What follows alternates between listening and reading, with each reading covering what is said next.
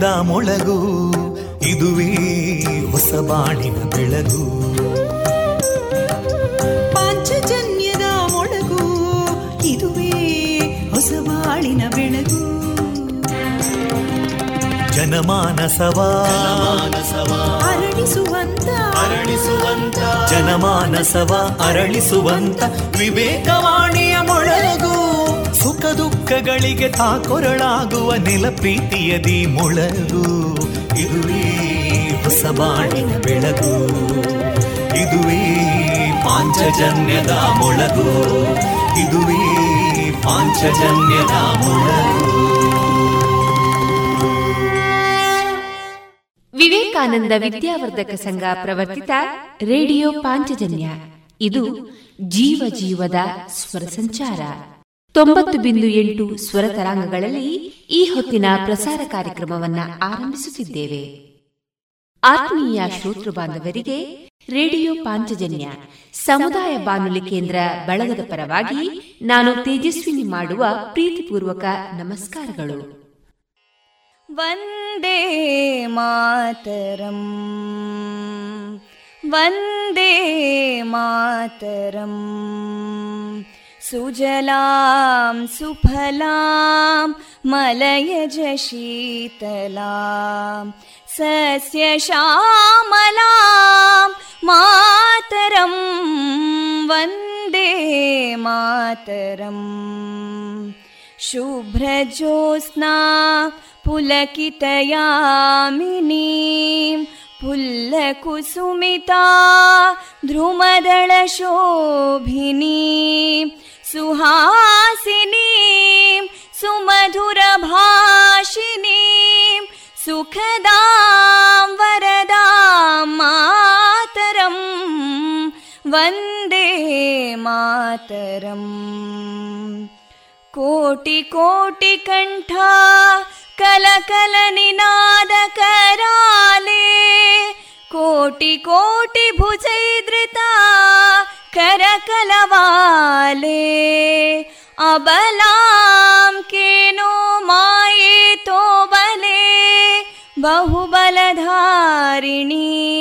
नमामि तारिणीं रिपुदलवारिणी मातरं वन्दे मातरम् तुमि विद्या तुमि धर्मा तुमि हृदि तुमि मर्मा. त्वं हि प्राणा शरीरे, बाहुते तुमि मा शक्ति. हृदये तुमि मा भक्ति. तोमारयी प्रतिमा गडी मन्दिरे मन्दिरे वन्दे मातरम् त्वं हि दुर्गा दशप्रहरणधारिणीं कमलां कमलदलविहारिणीं वाणीं विद्यादायिनीं नमामि त्वां नमामि कमलाम् अमलामतुलां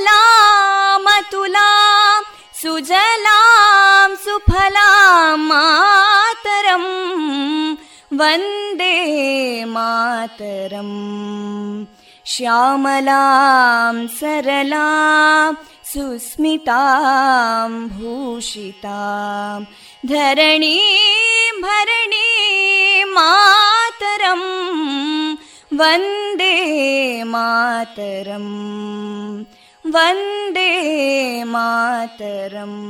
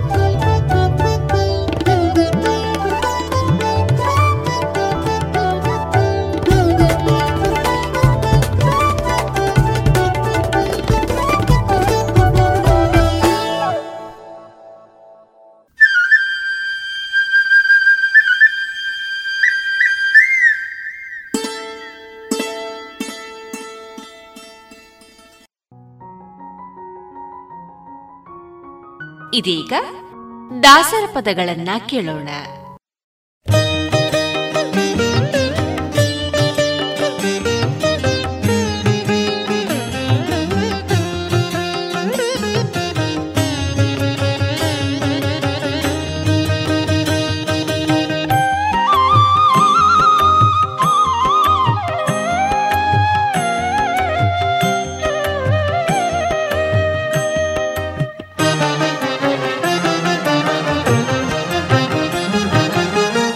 ಈತನೀಗ ವಾಸುದೇವನು. ಈತನೀಗ ವಾಸುದೇವನು. ಲೋಕದೊಡೆಯ ಈತನೀಗ ವಾಸುದೇವನು.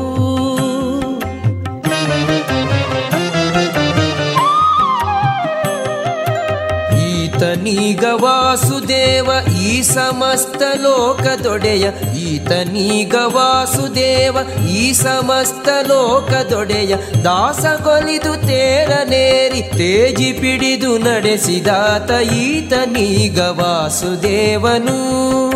ಲೋಕದೊಡೆಯ ಈತನೀಗ ವಾಸುದೇವನು.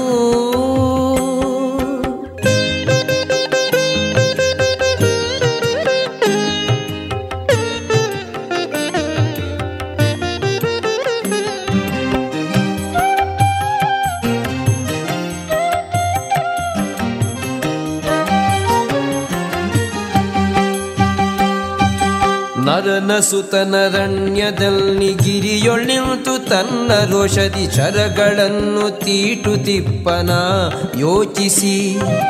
ಭರದಿ ಕರೆದು ಕುರುಗ ತೋರಿ ಪತ್ರವನ್ನು ಹಾರಿಸಿದನ, ಶಿರವ ಛೇದಿಸಿದ ದೇವ ಈತ ಕಾಣಿರೋ.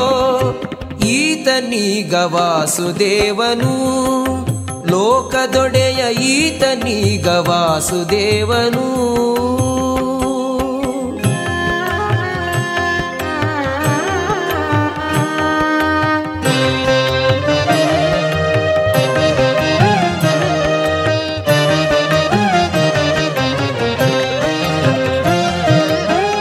ಅನುಜೆಯಾಳ್ದ ನನ್ನ ನಯ್ಯನ ಪಿತನ ಮುಂದೆ ಕೌರವೇಂದ್ರನ ಅನುಜೆಯಾಳಿದವನ ಶಿರವ ಕತ್ತರಿಸುತ್ತ. ಅನುಜೆಯಾಳಿದವನ ಬೆಂಕಿ ಮುಟ್ಟದಂತೆ ಕಾಯ್ದ ರುಕ್ಮನನುಜೆಯಾಳಿದವನ ಮೂರ್ತಿಯನ್ನು ನೋಡಿರೋ ಈತನೀಗ ವಾಸುದೇವನು. ಲೋಕದೊಡೆಯ ಈತನೀಗ ವಾಸುದೇವನು.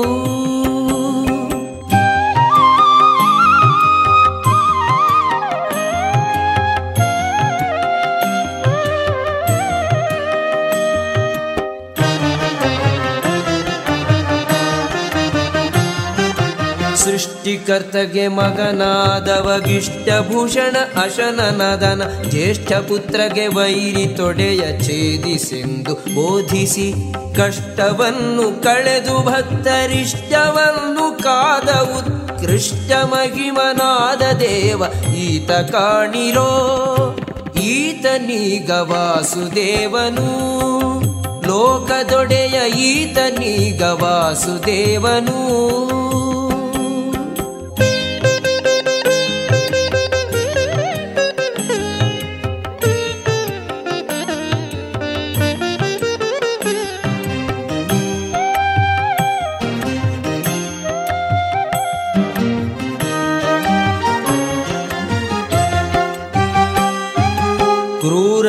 ಕ್ರೂರನಾದ ಫಣಿಪ ಬಾಣ ತರಣಿಜನು ನಿರೀಕ್ಷಿಸಲು ವೀರ ಯಸುಗೆ ಬಪ್ಪುದನ್ನು ಈಕ್ಷಿಸಿ.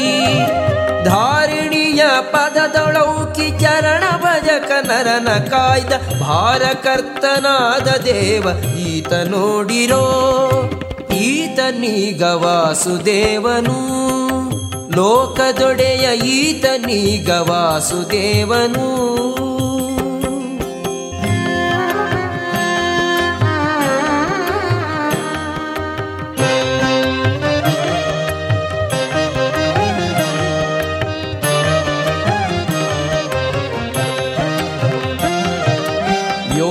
ವ್ಯೋಮಕೇಶ ನಿಪ್ಪದೆಸೆಯ ಆ ಮಹಾ ಮಹಿಮೆಯುಳ್ಳ ಸಾಮಜವನು ಏರಿ ಬರುವ ಶಕ್ತಿಯ ಈಕ್ಷಿಸಿ. ಪ್ರೇಮದಿಂದ ಉರವನೊಡ್ಡಿಡಿಂಗರಿಗನ ಕಾಯ್ದ ಸಾರ್ವಭೌಮ ಬಡದಾದಿ ಕೇಶವನ್ನ ನೋಡಿರೋ ಈತನೀಗ ವಾಸುದೇವನು. ಲೋಕದೊಡೆಯ ಈತನೀಗ ವಾಸುದೇವನು.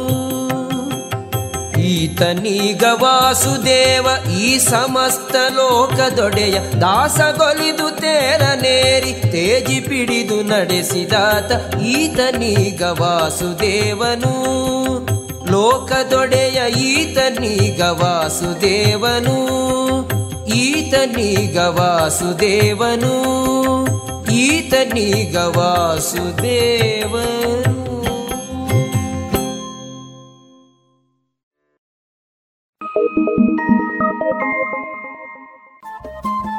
ರೇಡಿಯೋ ಪಾಂಚಜನ್ಯ ತೊಂಬತ್ತು ಬಿಂದು ಎಂಟು ಎಫ್ಎಂ ಸಮುದಾಯ ಬಾನುಲಿ ಕೇಂದ್ರ ಪುತ್ತೂರು. ಇದು ಜೀವ ಜೀವದ ಸ್ವರ ಸಂಚಾರ.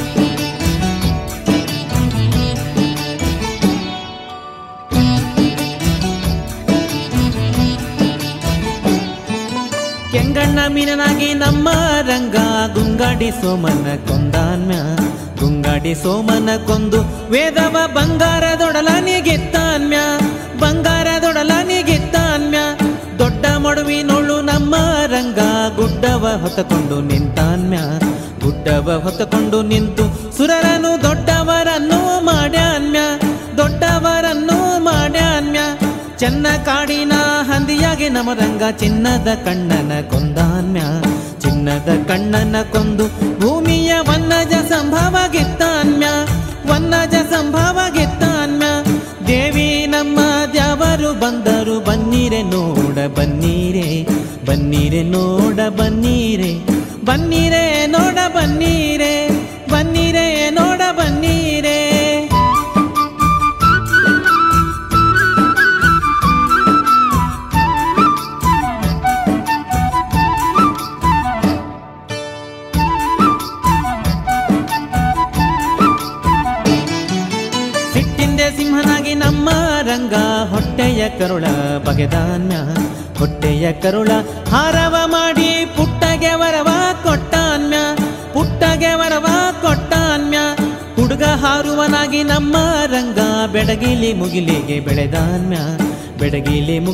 ಬೆಳೆದು ಬಲಿಯನು ಅಡಿಯಿಂದ ಪಾತಾಳ ಕೊತ್ಯಾನ್ಯ, ಅಡಿಯಿಂದ ಪಾತಾಳ ಕೊತ್ಯಾನ್ಯ. ತಾಯ ಮಾತನು ಕೇಳಿ ಸಾವಿರ ತೋಳಿನ ಆವಿನ ಕಳ್ಳನ ಕೊಂದಾನ್ಯ. ಆವಿನ ಕೋಳಿನ ಕೊಂದು ಭೂಮಿಯ ಅವನಿಯ ಸುರರಿಗೆ ಎತ್ತಾನ್ಯ, ಅವನಿಯ ಸುರರಿಗೆ ಎತ್ತಾನ್ಯ. ದೇವಿ ನಮ್ಮ ದ್ಯಾವರು ಬಂದರು, ಬನ್ನೀರೆ ನೋಡ ಬನ್ನೀರೆ ಬನ್ನೀರೆ ನೋಡ ಬನ್ನೀರೆ ಬನ್ನೀರೆ ನೋಡ ಬನ್ನೀರೆ. ಬನ್ನೀರೆ ನೋಡ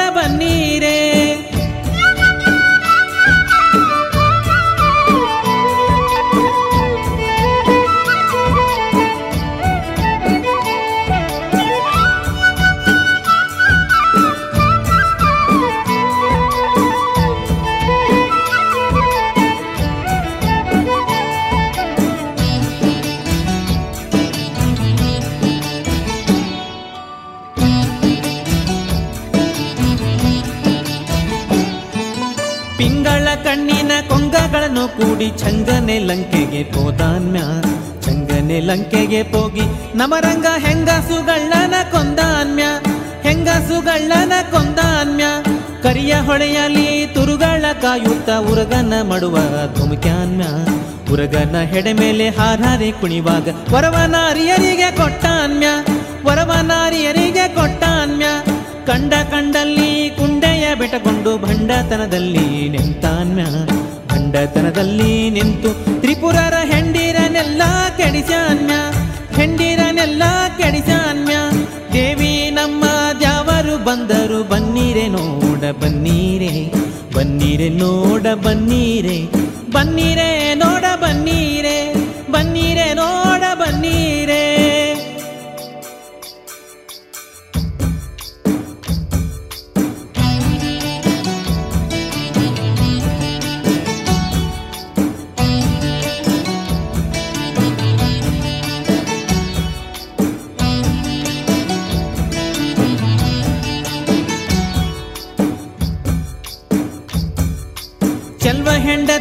ಕುದುರೆಯ ಮಾಡಿ ಒಳ್ಳೆಯ ರಾವುತನಾದಾನ್ಯ ಒಳ್ಳೆಯ ರಾವುತನಾಗಿ ಮ್ಲೇಚ್ಛರ ಡೊಳ್ಳು ಹೊಟ್ಟೆಯ ಮೇಲೆ ಒದ್ದಾನ್ಯ ಡೊಳ್ಳು ಹೊಟ್ಟೆಯ ಮೇಲೆ ಒದ್ದಾನ್ಯ ಡೊಳ್ಳಿನ ಮೇಲ್ಕೈಯ ಭರಮಪ್ಪ ಹಾಕ್ಯಾನು ತಾಳವ ಶಿವನಪ್ಪ ತಟ್ಯಾನ್ಯ, ಒಳ್ಳೊಳ್ಳೆ ಪದಗಳ ಹನುಮಪ್ಪ ಹಾಡ್ಯಾನು, ಚಲುವ ಕನಕಪ್ಪ ಕುಣಿದಾನ್ಯ, ಚಲುವ ಕನಕಪ್ಪ ಕುಣಿದಾನ್ಯ, ಡೊಳ್ಳಿನ ಮೇಲ್ಕೈಯ ಭರಮಪ್ಪ ಹಾಕ್ಯಾನು ತಾಳವ ಶಿವನಪ್ಪ ತಟ್ಯಾನ ಒಳ್ಳೊಳ್ಳೆ ಪದಗಳ ಹನುಮಪ್ಪ ಹಾಡ್ಯಾನು. ಚಲುವ ಕನಕಪ್ಪ ಕುಣಿದಾನ್ಯ ಚಲುವ ಕನಕಪ್ಪ ಕುಣಿದಾನ್ಯ ದೇವಿ ನಮ್ಮ ದ್ಯಾವರು ಬಂದರು, ಬನ್ನೀರೆ ನೋಡ ಬನ್ನೀರೆ ಬನ್ನೀರೆ ನೋಡ ಬನ್ನೀರೆ ಬನ್ನೀರೆ ನೋಡ ಬನ್ನೀರೆ. ದೇವಿ ನಮ್ಮ ದ್ಯಾವರು ಬಂದರು, ಬನ್ನೀರೆ ನೋಡ ಬನ್ನೀರೆ ಬನ್ನೀರೆ ನೋಡ ಬನ್ನೀರೆ ಬನ್ನೀರೆ ನೋಡ ಬನ್ನೀರೆ. ಬನ್ನೀರೆ ನೋಡ ಬನ್ನಿರೆ ಬನ್ನಿರೆ ನೋಡ ಬನ್ನೀರೆ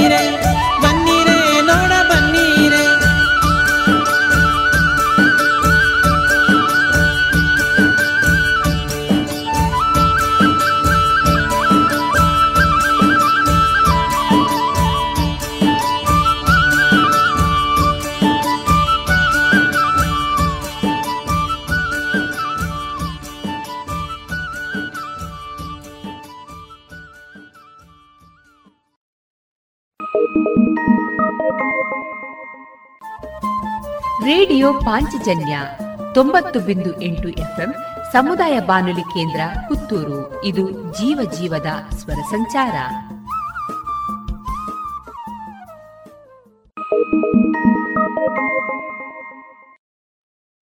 ಸಾಕು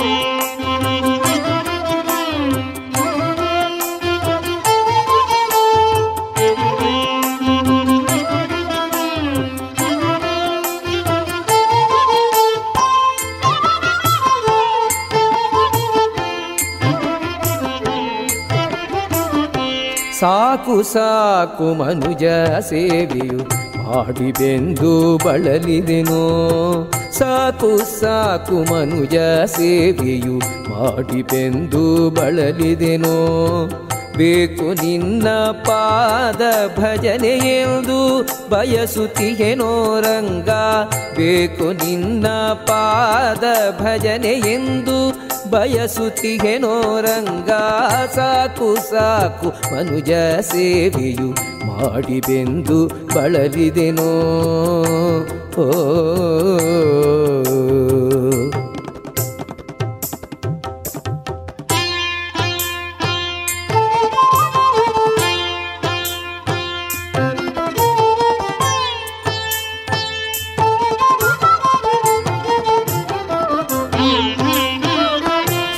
ಸ್ನಾನ ಸಂಧ್ಯಾನ ನೇಮ, ನಿತ್ಯ ಜಪಗಳನ್ನೇ ಜರೆದು ಹೀನನಾಗಿ ಕೆಟ್ಟ ಜನರ ಮನೆಯ ಸೇರ್ವೇನೋ. ಸ್ನಾನ ಸಂಧ್ಯಾನ ನೇಮ, ನಿತ್ಯ ಜಪಗಳನ್ನೇ ಜರೆದು ಹೀನನಾಗಿ ಕೆಟ್ಟ ಜನರ ಮನೆಯ ಸೇರ್ವೇನೋ.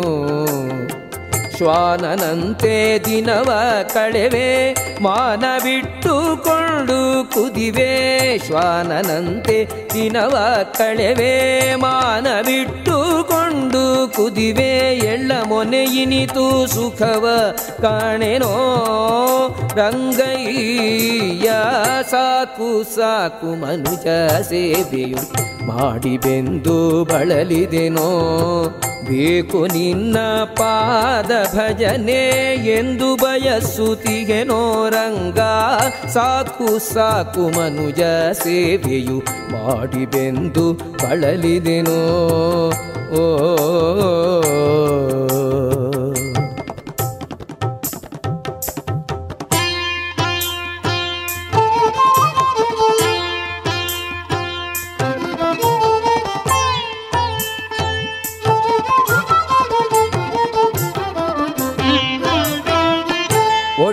ಆಸೆಗಾಗಿ ನೊಣವು ಕೊಡದ ಜೇನಿನಲ್ಲಿ ಬಿದ್ದು ತೊಡಕಿದಂತೆ ಪಾಶದಲ್ಲಿ ಬಿದ್ದು ಬಾಯ ಬಿಡುತ್ತಲಿಗೆ ಒಡಲ ಆಸೆಗಾಗಿ ನೊಣವು ಕೊಡದ ಜೇನಿನಲ್ಲಿ ಬಿದ್ದು ತೊಡಕಿದಂತೆ ಪಾಶದಲ್ಲಿ ಬಿತ್ತು ಬಾಯ ಬಿಡುತ್ತಲಿಗೆನೋ ಬಿಡಿಸೋ ಎನ್ನ ಬಂದ ಪಾಶ ಕೊಡವಿಗೊಡೆಯ ನಾರಸಿಂಹ. ಬಿಡಿಸೋ ಎನ್ನ ಬಂದ ಪಾಶ ಕೊಡವಿಗೊಡೆಯ ನಾರಸಿಂಹ. ಒಡೆಯ ಬಾಡದ ಆದಿಕೇಶವ, ಮಾಧವ ರಂಗಯ್ಯ.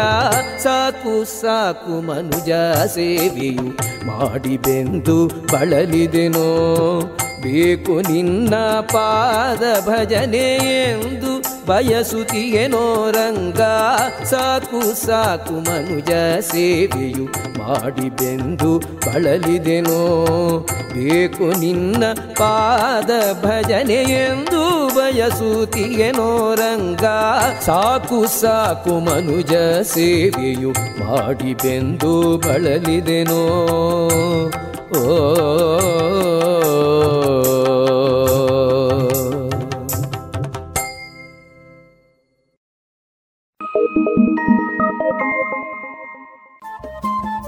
ರೇಡಿಯೋ ಪಾಂಚಜನ್ಯ ತೊಂಬತ್ತು ಬಿಂದು ಎಂಟು ಎಫ್ಎಂ ಸಮುದಾಯ ಬಾನುಲಿ ಕೇಂದ್ರ ಪುತ್ತೂರು. ಇದು ಜೀವ ಜೀವದ ಸ್ವರ ಸಂಚಾರ.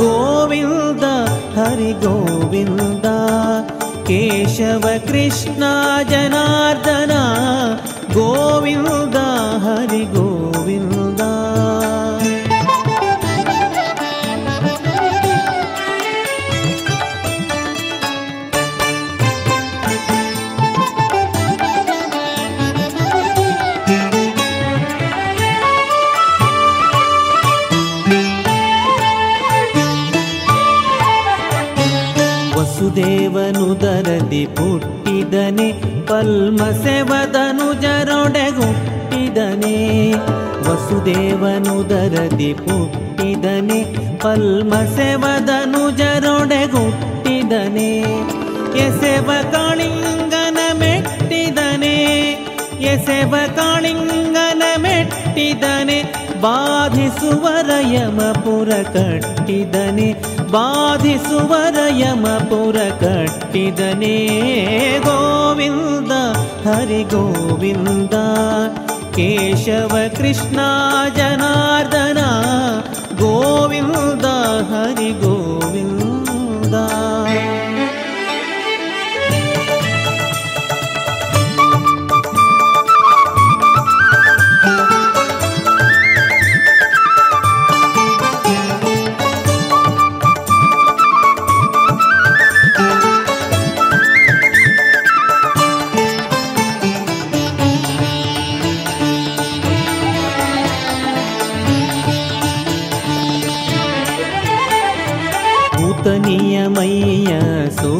ಸೋಕಿದನೆ ಮಹಾಘಾತಕ ಮೊಲೆಯುಂಡು ತೇಗಿದನೆ.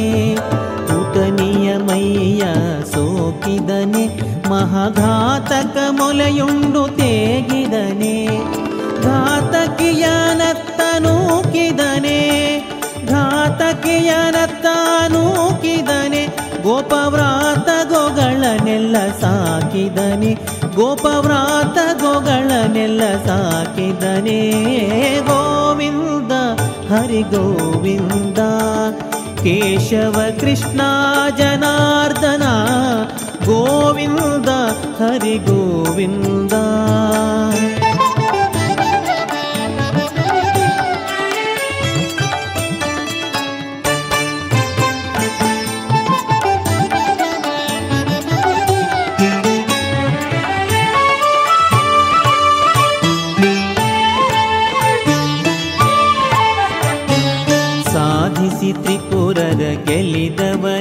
ಮ್ಲೇಚ್ಛರ ಭೇದಿಸಿ ಹಯವೇರಿ ಮೆರೆದವನೇ, ಸಾಧಿಸಿ ತ್ರಿಪುರರ ಗೆಲ್ಲಿದವನೇ, ಮ್ಲೇಚ್ಛರ ಭೇದಿಸಿ ಹಯವೇರಿ ಮೆರೆದವನೇ, ಸಾಧಿಸಿ ಸಕಲವ ತಿಳಿದವನೇ. ಆ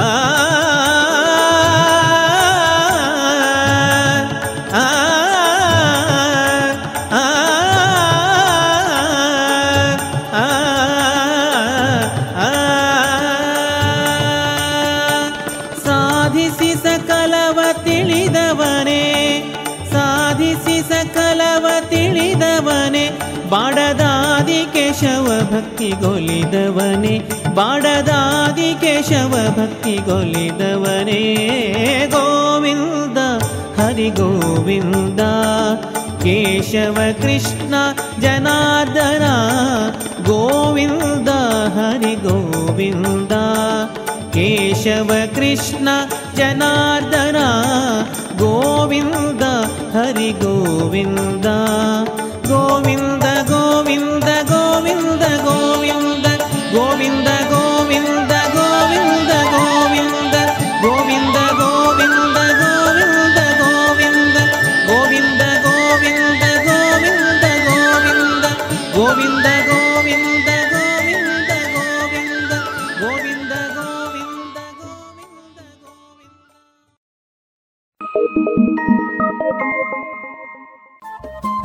radio Panchajanya ತೊಂಬತ್ತು ಬಿಂದು ಎಂಟು ಎಫ್ಎಂ ಸಮುದಾಯ ಬಾನುಲಿ ಕೇಂದ್ರ ಪುತ್ತೂರು. ಇದು ಜೀವ ಜೀವದ ಸ್ವರ ಸಂಚಾರ.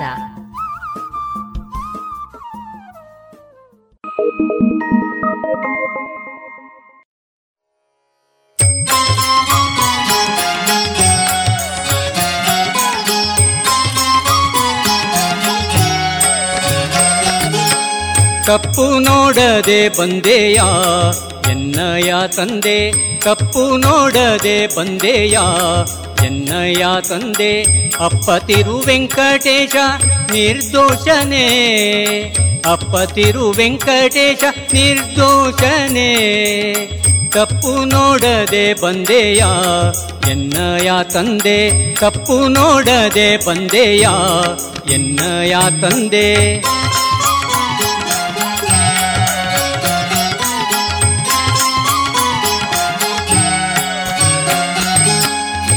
ಆಪದಮೌಳಿ ಎನ್ನೋಳುವಾಗ ಬಹಳ. ಆಪದಮೌಳಿ ಎನ್ನೋಳುವಾಗ ಬಹಳ.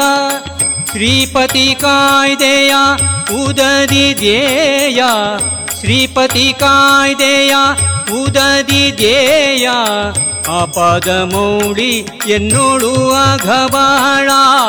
ಆಪದಮೌಳಿ ಎನ್ನೋಳುವಾಗ ಬಹಳ.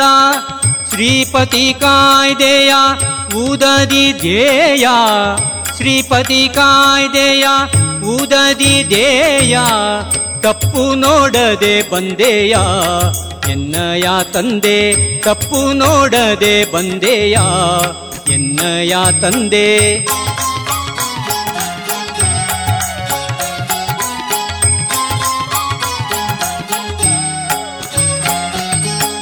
ಜಗದಘಹರನೆಂಬೋ ನಿನ್ನಯ ಬೀರುದು ಜಗದಘಹರನೆಂಬೋ ನಿನ್ನಯ ಬೀರುದು ತ್ರಿಗುಣಾತೀತನೆ ರಾಮ.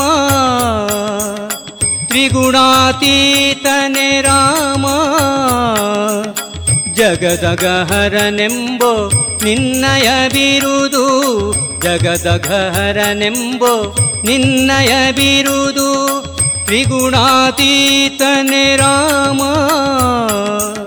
ತ್ರಿಗುಣಾತೀತನೆ ರಾಮ ಗುಣಧಾಮ. ತಪ್ಪು ನೋಡದೆ ಬಂದೆಯ ಎನ್ನಯ ತಂದೆ. ತಪ್ಪು ನೋಡದೆ ಬಂದೆಯ ಎನ್ನಯ ತಂದೆ.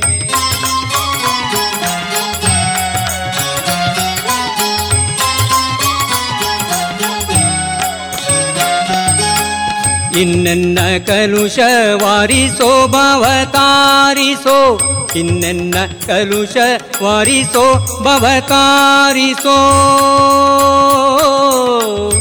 ಆ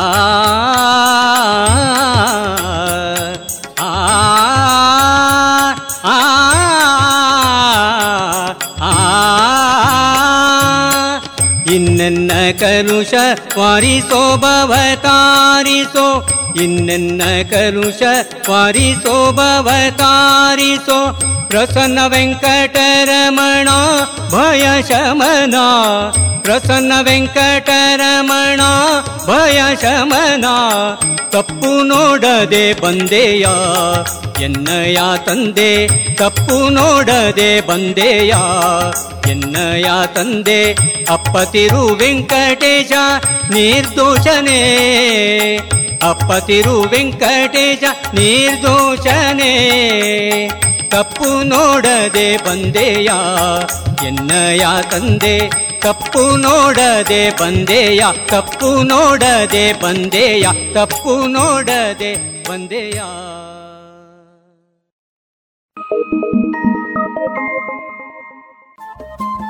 ರೇಡಿಯೋ ಪಾಂಚಜನ್ಯ ತೊಂಬತ್ತು ಬಿಂದು ಎಂಟು ಎಫ್ಎಂ ಸಮುದಾಯ ಬಾನುಲಿ ಕೇಂದ್ರ ಪುತ್ತೂರು. ಇದು ಜೀವ ಜೀವದ ಸ್ವರ ಸಂಚಾರ.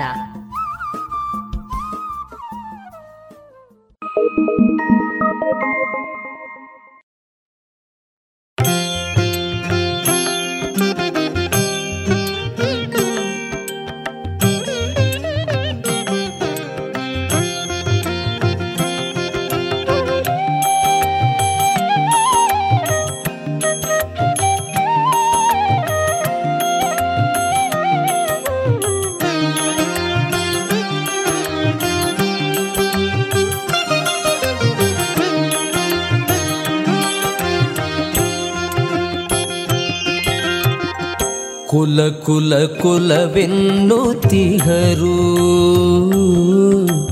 ಕುಲ ಕುಲ ಕುಲವೆನ್ನುತ್ತಿಹರು ಕುಲವ್ಯಾವುದು ಸತ್ಯ ಸುಖವುಳ್ಳ ಜನರಿಗೆ. ಕುಲವ್ಯಾವುದು ಸತ್ಯ ಸುಖವುಳ್ಳ ಜನರಿಗೆ. ಕುಲ ಕುಲ ಕುಲವೆನ್ನುತ್ತಿಹರು ಕುಲ ಕುಲ ಕುಲವೆನ್ನುತ್ತಿಹರು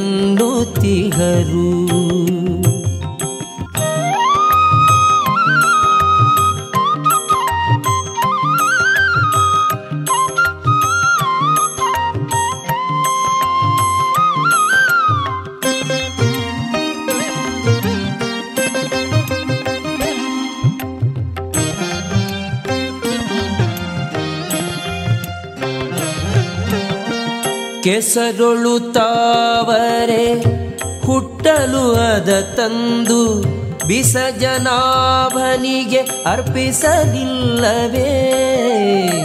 ಕೆಸರೊಳು ತಾವರೆ ಹುಟ್ಟಲು ಅದ ತಂದು ಬಿಸಜನಾಭನಿಗೆ ಅರ್ಪಿಸಲಿಲ್ಲವೇ. ಹಸುವಿನ ಮಾಂಸದೊಳ್ ಹಸುವಿನ ಮಾಂಸದೊಳ್ ಉತ್ಪತ್ತಿ ಕ್ಷೀರವು ವಸುದೆಯೊಳಗೆ ಭೂಸುರರುಣ್ಣಲಿಲ್ಲವೇ?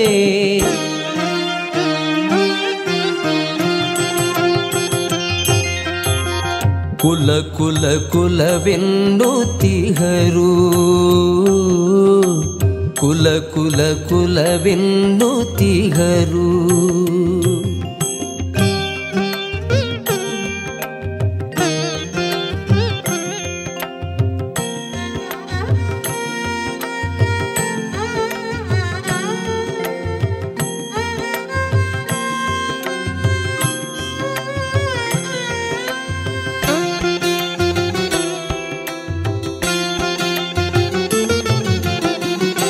ಮೃಗಗಳ ಮೈಯಲ್ಲಿ ಹುಟ್ಟಿದ ಕಸ್ತೂರಿ ತೆಗೆದು ಪೂಸುವರು ಭೂಸುರರು. ಮೃಗಗಳ ಮೈಯಲ್ಲಿ ಹುಟ್ಟಿದ ಕಸ್ತೂರಿ ತೆಗೆದು ಪೂಸುವರು ಭೂಸುರರು. ಒಗೆಯಿಂದ ನಾರಾಯಣ ಯಾವ ಕುಲದವ ಒಗೆಯಿಂದ ನಾರಾಯಣ? ಯಾವ ಕುಲದವ ಅಗಜವಲ್ಲಭನು? ಯಾತರ ಕುಲದವನು?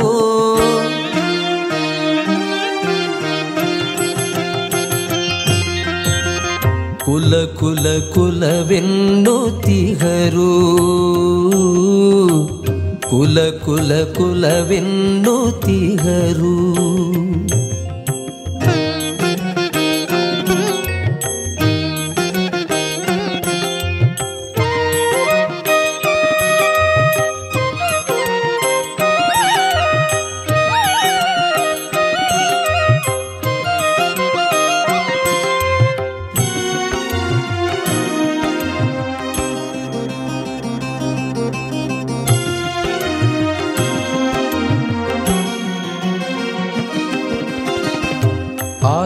ಯಾವ ಕುಲ ಜೀವ ಯಾವ ಕುಲ ತತ್ವೇಂದ್ರಿಯಗಳ ಕುಲ ಪೇಡಿರಯ್ಯ ಆತ್ಮ ಯಾವ ಕುಲ ಜೀವ ಯಾವ ಕುಲ ತತ್ವೇಂದ್ರಿಯಗಳ ಕುಲ ಪೇಡಿರಯ್ಯ ಆತ್ಮಾಂತರಾತ್ಮ ನೆಲೆಯಾದಿ ಕೇಶವ ಆತ್ಮಾಂತರಾತ್ಮ ನೆಲೆಯಾದಿ ಕೇಶವ ಆತನೊಲಿದ ಮೇಲೆ ಯಾತರ ಕುಲವಯ್ಯ.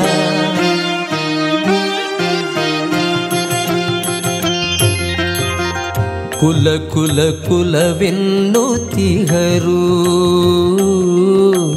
ಕುಲ ಕುಲ ಕುಲವೆನ್ನುತ್ತಿಹರು ಕುಲವ್ಯಾವುದು ಸತ್ಯ ಸುಖವುಳ್ಳ ಜನರಿಗೆ ಕುಲ ಕುಲ ಕುಲವೆನ್ನುತ್ತಿಹರು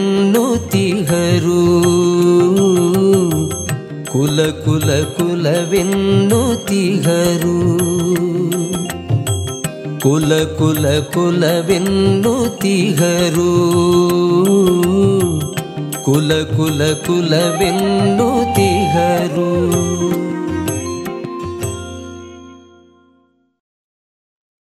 ಇದುವರೆಗೆ ದಾಸರ ಪದಗಳನ್ನ ಕೇಳಿದಿರಿ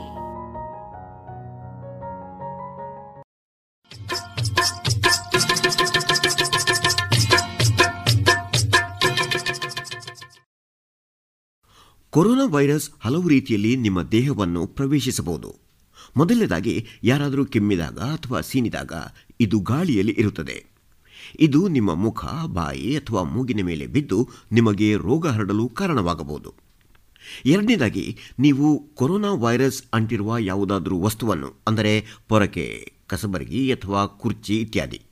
ಇವುಗಳನ್ನು ಮುಟ್ಟಿದಾಗ ವೈರಸ್ ನಿಮ್ಮ ಕೈಗೆ ಹತ್ತುತ್ತದೆ ಮತ್ತು ನೀವು ನಿಮ್ಮ ಮುಖ ಮುಟ್ಟಿಕೊಂಡಾಗ ಅಥವಾ ನಿಮ್ಮ ಮೂಗು ಅಥವಾ ಕಿವಿಯನ್ನು ಕೆರೆದುಕೊಂಡಾಗ ಇದು ನಿಮ್ಮ ಮೂಗಿನೊಳಗೆ, ಕಣ್ಣು ಅಥವಾ ಬಾಯಿಯೊಳಗೆ ಹೋಗಿ ನಿಮಗೆ ಕಾಯಿಲೆ ಬರುವಂತೆ ಮಾಡುತ್ತದೆ.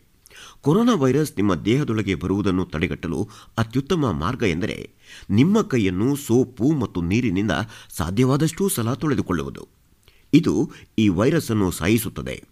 ಕೊರೋನಾ ವೈರಸ್ ಪೀಡೆಯನ್ನು ತಪ್ಪಿಸಲು ಮತ್ತೊಂದು ಮಾರ್ಗ ಎಂದರೆ ಮಾಸ್ಕ್ ಧರಿಸುವುದು. ನೀವು ಮನೆಯಿಂದ ಹೊರಗಡೆ ಹೋಗಬೇಕಾದಾಗ, ನಿಮಗೆ ಹುಷಾರಿಲ್ಲದಾಗ ಅಥವಾ ನೀವು ಕಾಯಿಲೆ ಬಂದವರನ್ನು ನೋಡಿಕೊಳ್ಳುತ್ತಿರುವಾಗ ಮಾಸ್ಕ್ ಧರಿಸಬೇಕು. ಮಾಸ್ಕ್ ಮೂರು ರೀತಿಯಲ್ಲಿ ಉಪಯೋಗವಾಗುತ್ತದೆ. ಒಂದು ಗಾಳಿಯಲ್ಲಿ ಇರಬಹುದಾದ ಕೊರೋನಾ ವೈರಸ್ ಹನಿಗಳಿಂದ ರಕ್ಷಿಸುತ್ತದೆ. ಎರಡು, ನಿಮ್ಮ ಮುಖವನ್ನು ನೇರವಾಗಿ ಮುಟ್ಟಿಕೊಳ್ಳುವುದನ್ನು ತಪ್ಪಿಸುತ್ತದೆ. ಮೂರು, ನಿಮಗೆ ಕೆಮ್ಮು ಅಥವಾ ಸೀನು ಬಂದಾಗ ಅಕ್ಕಪಕ್ಕ ಇರುವವರನ್ನು ರಕ್ಷಿಸುತ್ತದೆ. ನಿಮಗೆ ಕಾಯಿಲೆ ಇದ್ದರೆ ಅಥವಾ ರೋಗಿಯನ್ನು ನೋಡಿಕೊಳ್ಳುತ್ತಿದ್ದರೆ ನೀವು ಔಷಧ ಅಂಗಡಿಯಿಂದ ಮಾಸ್ಕ್ ಅನ್ನು ಖರೀದಿಸಬೇಕು. ಮಾಸ್ಕ್ ಅನ್ನು ಹೇಗೆ ಬಳಸುವುದು, ಸ್ವಚ್ಛಗೊಳಿಸುವುದು ಅಥವಾ ಹೊರಹಾಕುವುದು ಎಂದು ಔಷಧ ಅಂಗಡಿಯವರನ್ನು ಕೇಳಿ, ಬೇರೆಯವರೆಲ್ಲರೂ ಮನೆಯಲ್ಲಿ ಲಭ್ಯವಿರುವ ವಸ್ತುಗಳಿಂದ ನೀವೇ ಮಾಸ್ಕ್ ಮಾಡಬಹುದು. ಬೇಗನೆ ಮತ್ತು ಅತ್ಯಂತ ಸುಲಭ ಎಂದರೆ ಸ್ಕಾರ್ಫ್ ಅಥವಾ ಬಟ್ಟೆಯನ್ನು ನಿಮ್ಮ ಮುಖ ಮತ್ತು ತಲೆಯ ಸುತ್ತ ಕಟ್ಟಿಕೊಳ್ಳುವುದು. ನಿಮ್ಮ ಮೂಗು ಮತ್ತು ಬಾಯಿ ಮುಚ್ಚುವಂತೆ ಕಟ್ಟಿಕೊಳ್ಳುವುದನ್ನು ಖಾತರಿಪಡಿಸಿಕೊಳ್ಳಬೇಕು. ಕರವಸ್ತ್ರ ಮತ್ತು ರಬ್ಬರ್ ಬ್ಯಾಂಡ್ ಉಪಯೋಗಿಸಿ ಮಾಸ್ಕ್ ಮಾಡುವುದು ಹೇಗೆ ಎಂದು ಯೂಟ್ಯೂಬ್ನಲ್ಲಿ ನೋಡಿ ನೀವೇ ಮಾಡಬಹುದು. ಮಾಸ್ಕ್ ಧರಿಸುವುದು ಎಷ್ಟು ಮುಖ್ಯವೋ ಅಷ್ಟೇ ಮುಖ್ಯ ಸ್ವಚ್ಛವಾದ ಮಾಸ್ಕ್ ಧರಿಸುವುದು. ನಿಮ್ಮ ಮನೆಯಲ್ಲಿ ಮಾಡಿದ ಮಾಸ್ಕನ್ನು ದಿನವೂ ಸೋಪು ಮತ್ತು ನೀರಿನಿಂದ ತೊಳೆಯಬೇಕು ಮತ್ತು ಇದನ್ನು ಪ್ರತ್ಯೇಕವಾಗಿ ಒಗೆದರೆ ಇನ್ನೂ ಒಳ್ಳೆಯದು.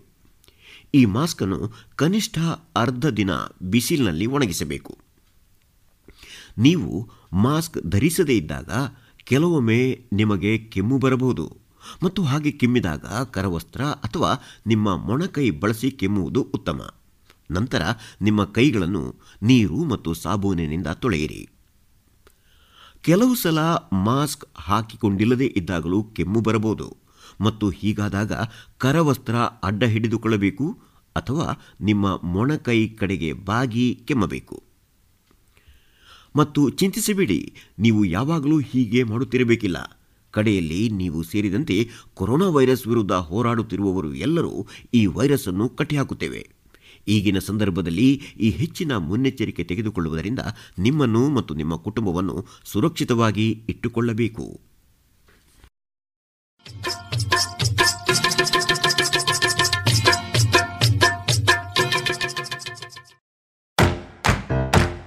ಬನ್ನಿ ಎಲ್ಲ ಸೇರಿ ಹೊಸ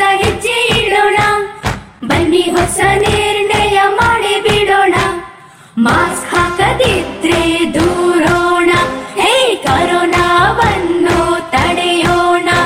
ನಾವೆಲ್ಲರೂ ಮಾಡುವ ಸಂಕಲ್ಪ. ನಾವೇ ಭರವಸೆ ನೀಡೋಣ. ಮಾಸ್ಕ್ ಹಾಕದಿದ್ರೆ ದೂರೋಣ. ಹೇ, ಕರೋನಾವನ್ನು ತಡೆಯೋಣ. ಭಾರತ ಸರ್ಕಾರದ ಮೂಲಕ ಸಾರ್ವಜನಿಕ ಹಿತಾಸಕ್ತಿ ಮೇರೆಗೆ ಪ್ರಕಟಿಸಲಾಗಿದೆ. आओ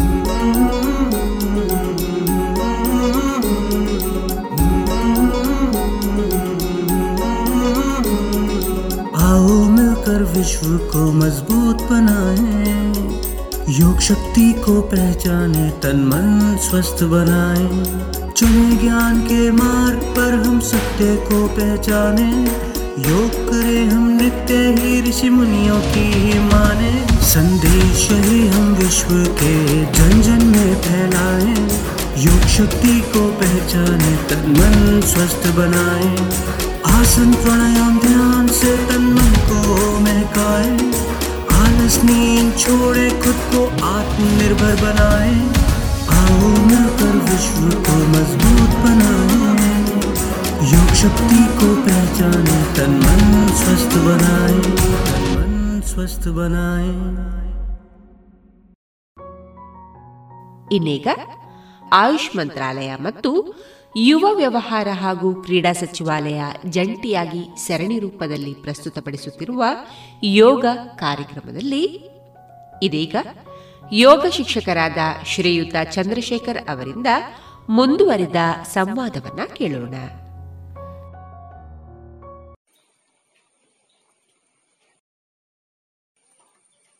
ಆರಂಭದ ಮಂತ್ರ ಹೇಳೋಣ. ಎಲ್ಲರೂ ನಮಸ್ಕಾರ ಸ್ಥಿತಿಯಲ್ಲಿ ಕುಳಿತುಕೊಳ್ಳೋಣ. ಮಂತ್ರ ನಾನು ಹೇಳುತ್ತೀನಿ. ಜೊತೆಯಲ್ಲಿ ಕೇಳುಗರೆಲ್ಲರೂ ಸಹಿತ ಹೇಳುವ ಪ್ರಯತ್ನವನ್ನು ಮಾಡೋಣ. ಯೋಗೇನ ಚಿತ್ತಸ್ಯ ಪದೇನ ವಾಚಾಂ.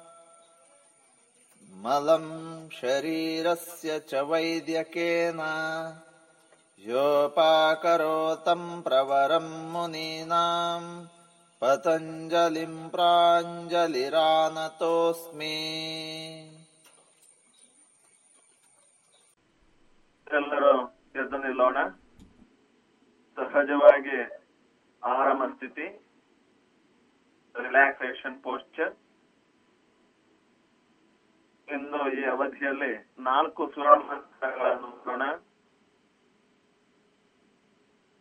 ಸೂರ್ಯ ನಮಸ್ಕಾರ ಸ್ಥಿತಿ ವಿಭಾಗಶಃ ಎಡಗಾಲಿನ ಹಿಮ್ಮಡಿಯನ್ನು ಬಲಗಾಲಿನ ಹಿಮ್ಮಡಿಗೆ ಸೇರಿಸೋಣ. ದೋ ಪಾದಗಳನ್ನು ಸೇರಿಸೋಣ ಮತ್ತು ಎರಡೂ ಕೈಗಳ ಅಂಗೈಗಳು ಹಾಗೂ ಬೆರಳುಗಳು ಪರಸ್ಪರ ತೊಡೆಗಳಿಗೆ ಸ್ಪರ್ಶಿಸಿದೆ, ಬೆರಳುಗಳು ಬಿಚ್ಚಿಕೊಂಡಿವೆ. ಅದೇ ರೀತಿ ತೀನ್ ಎರಡೂ ಕೈಗಳನ್ನು ಎರಡೂ ಅಂಗೈಗಳನ್ನು ಸೇರಿಸೋಣ. ನಮಸ್ಕಾರ ಸ್ಥಿತಿ. ನಮ್ಮ ಎದೆಯ ಮೂಳೆಗಳು ಬಂದು ಸೇರುವಲ್ಲಿ ಸೂರ್ಯಚಕ್ರದ ಗುಂಡಿ ಇದೆ. ಅಲ್ಲಿ ನಮ್ಮ ಹೆಬ್ಬೆರಳಿನ ಗಂಟುಗಳನ್ನು ಇಟ್ಟುಕೊಳ್ಳುತ್ತಾ, ಆವಾಗ ಆ ನಮಸ್ಕಾರ ಸ್ಥಿತಿ ತುಂಬಾ ಚೆನ್ನಾಗಿ ಬರುತ್ತೆ. ಸಹಜವಾಗಿ ಎರಡು ಮೊಣಕೈಗಳು ಮತ್ತು ನಮಸ್ಕಾರ ಸ್ಥಿತಿ. ಅದು ಸಮಾನ ನಾವು ಈಗ ಸೂರ್ಯ ನಮಸ್ಕಾರ ಸಹಿತ ಓಂ ಮಿತ್ರಾಯ ನಮಃ ಓಂ ರವಯೇ ನಮಃ ಓಂ ಸೂರ್ಯಾಯ ನಮಃ ಏ ತಾರಾಸನ ಅಥವಾ ಹಸ್ತ ಉತ್ಥಾನಾಸನ ಅಂತ ಕರಿತೇವೆ ಅಥವಾ ಊರ್ಧ್ವ ನಮನಾಸನ ಅಂತಲೂ ಕರಿತೇವೆ ಊರ್ಧ್ವ ನಮನಾಸನವನ್ನು ಪರಿಣಾಮಕಾರಿಯಾಗಿ ಮಾಡೋಣ. ಈ ಹಿಂದಿನ ಅವಧಿಗಳಲ್ಲಿ ನಾವು ಊರ್ಧ್ವ ನಮನಾಸನದ ಎಲ್ಲಾ ಲಕ್ಷಣಗಳನ್ನ ನಾವು ನೆನಪಿಸಿಕೊಂಡು ಬಂದಿದ್ದೇವೆ. ಆ ಪ್ರಕಾರವಾಗಿ ಆದ್ರೂ ಇನ್ನೊಮ್ಮೆ ಹೇಳುತ್ತೇನೆ. ಕಾಲಿನ ಹೆಬ್ಬೆರಳ ನೆಲಕ್ಕೆ ಬರುತ್ತಾ ಮೀನಖಂಡವನ್ನು ಬಿಗಿ ಮಾಡುತ್ತಾ, ಮಂಡಿ ಚಿಪ್ಪನ್ನು ಮೇಲೆ ಕೇಳಿಕೊಳ್ಳುತ್ತಾ, ತೊಡೆಯ ಸ್ನಾಯುಗಳನ್ನು ಬಿಗಿಗೊಳಿಸುತ್ತಾ, ಪೃಷ್ಠವನ್ನು ಸಂಕುಚಿತಗೊಳಿಸ್ತಾ ಹೊಟ್ಟೆಯನ್ನು ಒಳಗೆ ತೆಕ್ಕೊಳ್ತಾ ಶ್ವಾಸ ಮಾಡ್ತಾ ಭುಜಗಳನ್ನು ಸ್ವಲ್ಪ ಹಿಂದಕ್ಕೆ ಎದೆಯನ್ನು ಸ್ವಲ್ಪ ಮುಂದಕ್ಕೆ, ಸೊಂಟದಿಂದ ಶರೀರವನ್ನು ಪೂರ್ತಿ ಮೇಲೆ ಕೇಳಿಕೊಳ್ತಾ ಆದರೆ ಕಾಲಿನ ಹೆಬ್ಬೆರಳನ್ನು ಪೂರ್ತಿ ನೆಲಕ್ಕೆ ಅದುಂತ ವಿಶೇಷವಾಗಿ ಭುಜದ ಭಾಗದಿಂದ ಕೈ ತೋಳುಗಳು ಕಿವಿಯ ಹಿಂಭಾಗದ ಕೂತ್ಕೊಂಡು ಕುತ್ತಿಗೆ ಸ್ವಲ್ಪ ಜೋತು ಬಿಡು ಸ್ವಲ್ಪನೇ, ಅತಿ ಸ್ವಲ್ಪ? ಸ್ವಲ್ಪನೇ, ಅತಿ ಸ್ವಲ್ಪ ಹತ್ತು ಡಿಗ್ರಿ ಆಗ್ತಾ ಸ್ಥಿತಿಯನ್ನು ಕಾಪಾಡಿಕೊಳ್ಳೋಣ. ವಿಶೇಷವಾಗಿ ಅಂಗೈಯ ಮೂಲ ಪೂರ್ತಿ ಅಂಗೈ, ಅದು ಫೆವಿಕ್ವಿಕ್ ಹಾಕಿದ್ರೆ ಹೇಗೆ ಅಂಟಿ ನಿಲ್ಲುತ್ತದೆ? ಆ ರೀತಿಯಲ್ಲಿ ನಮಸ್ಕಾರ ಸ್ಥಿತಿ ಇರಬೇಕು. ಮತ್ತು ವಿಶೇಷ ಪ್ರಯತ್ನ ಮಾಡೋಣ, ಇನ್ನಷ್ಟು ಪ್ರಯತ್ನ ಮಾಡೋಣ. ಸಹಜ ಉಸಿರಾಟ, ವಿಶೇಷವಾಗಿ ಸ್ಥಿರಂ ಸುಖಂ ಆಸನಂ ಪ್ರತಿ ಆಸನ ಮಾಡಿದಾಗ ನಮಗೆ ಆ ಸ್ಥಿತಿಯಲ್ಲಿ ಆನಂದ ಸಿಗಬೇಕು, ಒತ್ತಡ ಸಿಗಬಾರದು. ಸಹಜವಾದ ಉಸಿರಾಟಕ್ಕೆ ಅವಕಾಶ ಆಗಬೇಕು. ಆಗ್ತಾ ಇದೆಯಾ? ಆಶೀರ್ವಾದದ ರೀತಿಯಲ್ಲಿ ನಿಧಾನವಾಗಿ ಮೇಲೆ ನೋಡ್ತಾ ಬಾಗಬೇಕು. ಗಲ್ಲ ಎತ್ತಿದ ಸ್ಥಿತಿಯಲ್ಲಿ ಇರಬೇಕು ದೃಷ್ಟಿ ಮೇಲಕ್ಕಿರಬೇಕು, ಮುಂದಕ್ಕೆ ಬಾಗ್ತಾ ಹೋಗ್ಬೇಕು. ಇದು ಪಾದ ಹಸ್ತಾಸನ ಅಥವಾ ಉತ್ಥಾನಾಸನ. ಇಲ್ಲಿ ಅಂಗೈಯನ್ನು ನೆಲಕ್ಕೆ ಊರುವ ಪ್ರಯತ್ನ ಮಾಡಬಹುದು, ಗಲ್ಲವನ್ನು ಅಥವಾ ಹಣೆಯನ್ನು ಮಂಡಿಗೆ ಸಾಗಿಸುವ ಪ್ರಯತ್ನ ಮಾಡಬಹುದು. ಆದ್ರೆ ಮೊದಲಿಗೆ ನಾವು ಗಲ್ಲವನ್ನು ಮೇಲೆ ಎತ್ತುತ್ತಾನೆ, ದೃಷ್ಟಿಯನ್ನು ಮೇಲ್ಮುಖವಾಗಿ ಇಟ್ಕೊಳ್ತಾನೆ ಬಾಗ್ತಾ ಹೋಗ್ಬೇಕು. ಆವಾಗ ಈ ಸ್ಥಿತಿ ಚೆನ್ನಾಗಿ ಆಗುವಂತದ್ದು ಬೆನ್ನನ್ನು ಹಳ್ಳ ಮಾಡುತ್ತಾ, ಬೆನ್ನನ್ನು ಉದ್ದನೆ ಮಾಡುತ್ತಾ, ಹೊಟ್ಟೆಯನ್ನು ಒಳಗೆ ತೆಕ್ಕೊಡುತ್ತಾ ಇನ್ನಷ್ಟು ಬಾಗಬೇಕು. ಇನ್ನಷ್ಟು ಬಾಗ್ತಾ ಹೋಗ್ಬೇಕು. ಎಲ್ಲಿಯೂ ಕೂಡ ನಾವು ಸೊಂಟದಿಂದ ಆಕ್ಷನ್ ಮಾಡೋದಕ್ಕೆ ಹೋಗ್ಬಾರದು. ಹಾಗೇನೆ ಎಷ್ಟು ಬಾಗ್ತೀರಿ, ಅದು ನಮಗೆ. ಇನ್ನೊಬ್ರು ಪೂರ್ಣ ಹಸ್ತವನ್ನ ನೆಲಕ್ಕೆ ಊರುತ್ತಾರೆ. ನನಗೆ ಆಗ್ತಾ ಇಲ್ಲ. ಇದು ಯಾವುದು ಕೂಡ ನಾವು ಯೋಚನೆ ಮಾಡ್ಲಿಕ್ಕಿಲ್ಲ. ಯಾಕೆಂದ್ರೆ ಪ್ರತಿಯೊಬ್ಬರ ಶರೀರವೂ ಬೇರೆ ಬೇರೆ, ಪ್ರತಿಯೊಬ್ಬರ ಅಸ್ಥಿ ಪಂಜರವೂ ಬೇರೆ ಬೇರೆ. ಹಾಗಾಗಿ ಅಸ್ಥಿಪಂಜರದ ರಚನೆಯಲ್ಲಿ ನಮಗೆ ಈ ಯೋಗದಿಂದ ಏನ್ ಮಾಡ್ಲಿಕ್ಕೆ ಸಾಧ್ಯ ಇಲ್ಲ. ಅದರಲ್ಲಿರುವಂತಹ ಎತ್ತಿಕೊಂಡಿರುವಂತಹ ಮಾಂಸಖಂಡಗಳಲ್ಲಿ ನವನಾವಿನ್ಯತೆ ತರುವಂತದ್ದು ಅದರಲ್ಲಿ ಒಂದು ಮೃದುತ್ವವನ್ನ ತಂದು ಅದನ್ನ ಬೇಕಾದ ಹಾಗೆ ತಿರುಚುವುದಕ್ಕೆ ನಾವು ಅದಕ್ಕೆ ನಾವು ಈ ಸೂರ್ಣಮಸ್ಕಾರದಿಂದ ಆಸನಗಳಿಂದ ನಮಗೆ ಸಿಗುವಂತ ಲಾಭ ಅಥವಾ ಒಂದು ವ್ಯಾಯಾಮ. ಹಾಗಾಗಿ ಸ್ಥಿತಿಯನ್ನು ಚೆನ್ನಾಗಿ ಮಾಡ್ತಾ ಇವಾಗ ತೀನು ಸ್ಥಿತಿ. ಈ ಹಿಂದಿನ ತರಗತಿಯಲ್ಲಿ ನಾವು ಯೋಚನೆ ಮಾಡಿದ ಹಾಗೇನೆ ನೆನಪಿಸ್ಕೊಳ್ತಾ ವಿಭಾಗಶಃ, ಅಂದ್ರೆ ಅಲ್ಲೇ ಕುಳಿತುಕೊಳ್ಬೇಕು ಯಾಕೆ ಅಂತ ಕೇಳಿದ್ರೆ, ನಾವು ಮತ್ತೆ ಎಲ್ಲಿಯಾದ್ರೂ ಕೈಗಳನ್ನು ನಮ್ಮ ಕಾಲಿಗೆ ಊರಿದ್ರೆ ನಮ್ಮ ಸ್ಥಿತಿ ತಪ್ಪುತ್ತದೆ ಹಾಗಾಗಿ ಹಂತವಾಗಿ ಏನು ಸ್ಥಿತಿ? ವಿಭಾಗಶಃ, ಒಂದನೇ ಹಂತ ಅಲ್ಲಿ ಕುಳಿತುಕೊಳ್ಳೋದು. ಈಗ ಎರಡು ಅಂಗೈಗಳು ಮತ್ತು ಎರಡು ಪಾದಗಳು ಹತ್ರ ಹತ್ರ ಇವೆ. ಎರಡನೇ ಹಂತ, ಎಡಗಳನ್ನು ಪೂರ್ತಿ ಚಾಚು ಹಿಂದಕ್ಕೆ. ಇದು ತೇನ ಸ್ಥಿತಿ ಎಷ್ಟು ಸಾಧ್ಯ ಅಂದ್ರೆ ಪೂರ್ತಿ ಚಾಚಿ ಹಿಂದಕ್ಕೆ ಇರಬೇಕು ಇದಕ್ಕೆ ಗಮನ ಹಾಕ್ಬೇಕು ನಮ್ಮ ಮಂಡಿಯನ್ನ ಈಗ ಎಡಗಾಲಿನ ಮಂಡಿ ನೆಲಕ್ಕೆ ತಾಗಿದೆ. ಬಲಗಾಲಿನ ಮೀನಖಂಡ ಮತ್ತು ಸ್ಪರ್ಶಿಸಿದೆ. ಅದೇ ರೀತಿ ನಮ್ಮ ಎದೆ, ಬಲಗಡೆಯ ಎದೆ, ಅದು ನಮ್ಮ ಬಲಗಾಲಿನ ತೊಡೆ ಮೇಲೆ ಬಿದ್ದಿಲ್ಲ. ಬಲಗಾಲಿನ ತೊಡೆಯಿಂದ ಮೇಲೆ ಅದು ನಿಲ್ಲಬೇಕು ನಮ್ಮ ಭುಜಗಳನ್ನು ಪೂರ್ತಿ ಹಿಂದಕ್ಕೆ ಕೊಂಡು ಹೋಗ್ಬೇಕು ಅದಕ್ಕೆ ನಾವು ಒಂದು ಸಣ್ಣ ಪ್ರಯತ್ನ ಮಾಡಬೇಕು. ಮಾಡಿ, ಈಗಲೇ ಅಲ್ಲಿ ಶರೀರವನ್ನು ಮುಂದಕ್ಕೆ ತಳ್ಳಬೇಕು. ತಳ್ತಾ ಇದ್ದೀವ? ತಳ್ತಾ ಇದ್ದೀವ?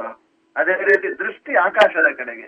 ಆದಷ್ಟು ನಮ್ಮ ಹಿಂದಿನ ಹಿಮ್ಮಡಿ ನೋಡುವುದಕ್ಕೆ ನಾವು ಪ್ರಯತ್ನ ಮಾಡಬೇಕು. ಅಂದ್ರೆ ನಾವು ಎಷ್ಟು ಸಾಧ್ಯ ಇಲ್ಲಿನ ಆಕಾರವಾಗಿ ನಾವು ಬೆಂಡ್ ಆಗಬೇಕು ಆಗ್ತಾ ಇದ್ದೀವ? ಸಹಜವಾಗಿ ಚಾರ ಸ್ಥಿತಿ ಈಗ. ಚಾರ ಸ್ಥಿತಿಯನ್ನು ಕೂಡ ನಾವು ನಿನ್ನೆ ಅವಧಿಯಲ್ಲಿ ವಿಶೇಷ ಗಮನ ಕೊಟ್ಟು ಸರಿ ಮಾಡಿಕೊಳ್ಳುವ ದೃಷ್ಟಿಯಿಂದ ಪ್ರಯತ್ನ ಮಾಡಿದೀವೋ.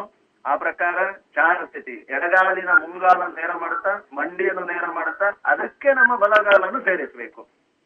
ಬಲಗಾಲಿನ ಮುಂಗಾಲನ್ನು, ಎಡಗಾಲಿನ ಮುಂಗಾಲಿನ ಹತ್ರ ಸಿವೆ ದೃಷ್ಟಿ ಒಂದು ಹೆಜ್ಜೆ ದೂರಾಗಿದೆ ಅದೇ ರೀತಿಯಲ್ಲಿ ನಾವು ನಿನ್ನೆ ಮತ್ತೆ ಮತ್ತೆ ಗಮನಿಸಿಕೊಳ್ಳಬೇಕು. ಇದು ಬಹಳ ಎಚ್ಚರದ ಸಂಗತಿ ಅಂತ ಹೇಳಿಕೊಂಡಿರೋದು ಅದು ನಮ್ಮ ಎದೆ ಭಾಗ. ಅದು ಭುಜಗಳ ಒಳಗಡೆ ಕುಸಿಬಾರ್ದು. ಭುಜದಿಂದ ಮೇಲಕ್ಕೆ ಎದ್ದು ನಿಲ್ಬೇಕು. ಭುಜಗಿಂತ ಮೇಲೆ ಇರಬೇಕು. ಆವಾಗ ಉಸಿರಾಟಕ್ಕೆ ಸಲೀಸಾಗಿ ಆ, ನಡೆಯುವುದಕ್ಕೆ ನಾವು ಅವಕಾಶ ಮಾಡಿ ಕೊಡ್ತೇವೆ ಜೊತೆಗೆ ನಮಗೆ ಇದರಿಂದ ಲಾಭ ಆಗುತ್ತೆ. ನಾ ವಿಶೇಷವಾಗಿ ನಮ್ಮ ಹೊಟ್ಟೆಯ ಮಾಂಸಖಂಡ ನಮ್ಮ ಹಣೆಯ ಕುತ್ತಿಗೆಯ ನಮ್ಮ ಭುಜಗಳ ಎದೆ ಮಾಂಸಖಂಡ ತೊಡೆಗಳ ಪೃಷ್ಠ ಮಂಡಿ ಮೀನಖಂಡ ಪಾದಗಳು ಎಲ್ಲ ಮಾಂಸಖಂಡಗಳು ಸ್ನಾಯುಗಳು ಇದು ಇನ್ನಷ್ಟು ಬಲಗೊಳ್ಳುತ್ತದೆ. ಎಲ್ಲಿ ನಿಷ್ಕ್ರಿಯ ಆಗಿರುತ್ತದೆ ಅಲ್ಲೆಲ್ಲ ಸಕ್ರಿಯತೆ ಈ ಚತುರಂಗ ದಂಡಾಸನ ತಂದುಕೊಡುತ್ತದೆ. ಅಥವಾ ಇದನ್ನ ಏನು ದಂಡಾಸನ ಅಂತ ಕರೀತೇವೆ. ನಮ್ಮ ಸೂರ್ಯ ಆಸನದಲ್ಲಿ ಬೇರೆ ಬೇರೆ ಹೆಸರುಗಳಿವೆ. ಅರ್ಥಾತ್ ಈ ಕ್ರಿಯೆ, ಅದು ಹಾಗೇನೆ, ಒಂದೇ ಲೆಕ್ಕ ಇದೆ. ಅದನ್ನ ನಾವು ನೋಡ್ಕೊಂಡು ಸರಿಯಾಗಿ ಮಾಡಬೇಕು. ಅದೇ ರೀತಿ ಐದನೇ ಸ್ಥಿತಿ ಪಾಮ ಮುಂಗಾಲು ಮಂಡಿ, ಎದೆ ಮತ್ತು ಹಣೆ ಉದರದ ಭಾಗ ನೆಲಕ್ಕೆ ತಾಗು ಈಗ ಉಸಿರನ್ನ ಹೊರಗೆ ಹಾಕಿದ್ದೀವಿ. ಬಾಹ್ಯ ಕುಂಭಕದಲ್ಲಿದ್ದೀವಿ. ಏ ಭುಜಂಗಾಸನ. ಈಜುತ್ತಾ ಮುಂದೆ ಬರಬೇಕು ನಮ್ಮ ಸೊಂಟ ಕೈಗಳ ಹತ್ರ ಬರಬೇಕು. ಕೈಗಳು ಆರಂಭದಲ್ಲಿ ತೀನು ಸ್ಥಿತಿಯಲ್ಲಿ ಎಲ್ಲಿ ಅಲ್ಲೇ ಇರಬೇಕು. ಆ, ಅಧೋಮುಖ ಶ್ವಾನಾಸನ. ಹಿಮ್ಮಡಿಯ ನೆಲಕ್ಕೆ ತಾಗಿಸುವ ಪ್ರಯತ್ನ. ಕುತ್ತಿಗೆ ಸಹಜವಾಗಿ ಜೋತು ಬಿಡಬೇಕು. ಅದು ನಾವು ನಮ್ಮ ದೃಷ್ಟಿ ಒಳಮುಖವಾಗಿರುತ್ತೆ. ಇನ್ನು ಆ ಉಸಿರನ್ನ ತೆಕೊಡ್ತಾ ಇದೇನು ಎಡಗಾಲನ್ನ ಕಾಲಿನ ಹತ್ರ ತರಬೇಕು. ನಾನು ಬಲಗಾಲನ ಕೈಗಳ ಹತ್ರ ತರಬೇಕು. ದಸ್ ನಮಸ್ಕಾರ ಸ್ಥಿತಿ. ಮಂತ್ರಗಳನ್ನು ಹೇಳೋಣ. ಓಂ ಭಾನವೇ ನಮಃ. ಓಂ ತಗಾಯ ನಮಃ. ಓಂ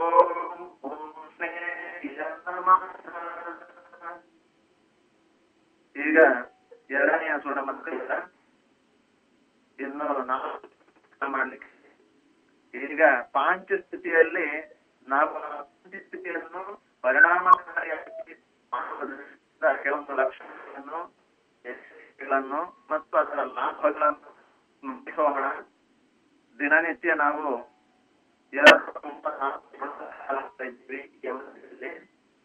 ಜೊತೆಗೆ ಒಂದು ಸ್ಥಿತಿಯನ್ನು ಪರಿಪಕ್ವವಾಗಿ ಮಾಡುವ ದೃಷ್ಟಿಯಿಂದ ವಿಶೇಷ ಗಮನ ಪ್ರಾಯಶಃ ಇನ್ನು ಮುಂದಿನ ಕೃತಿಗಳಲ್ಲಿ ಇಲ್ಲಿ ಸೂರ್ಯ ನಮಸ್ಕಾರದಲ್ಲಿ ಬರುವಂತಹ ಏಳು ಆಸನಗಳು. ಅದರ ಒಂದು ಪ್ರತಿಯೊಂದು ಆಸನದ ಸರಿಯಾದ ರೂಪವನ್ನು ನಾನು ಅಧ್ಯಯನ ಅಭ್ಯಾಸ ಮಾಡ್ತೇನೆ. ಆ ಮೂಲಕ ಒಂದು ಸೂರ್ಯ ನಮಸ್ಕಾರ ಅಂದ್ರೆ ಏಳು ಆಸನ ಮತ್ತು ಮೂರು ಆಸನಗಳು ಉದಾಹರಣೆ ಒಟ್ಟು ಹತ್ತು ಆಸನಗಳು.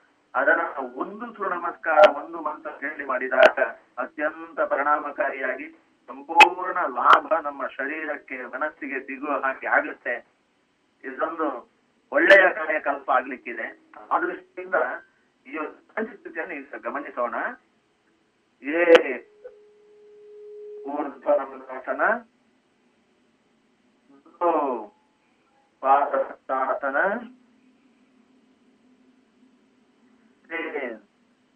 ಪಾದ ಪ್ರಸರಣಾಸನ ಚಾರ್ ಚತುರಂಗ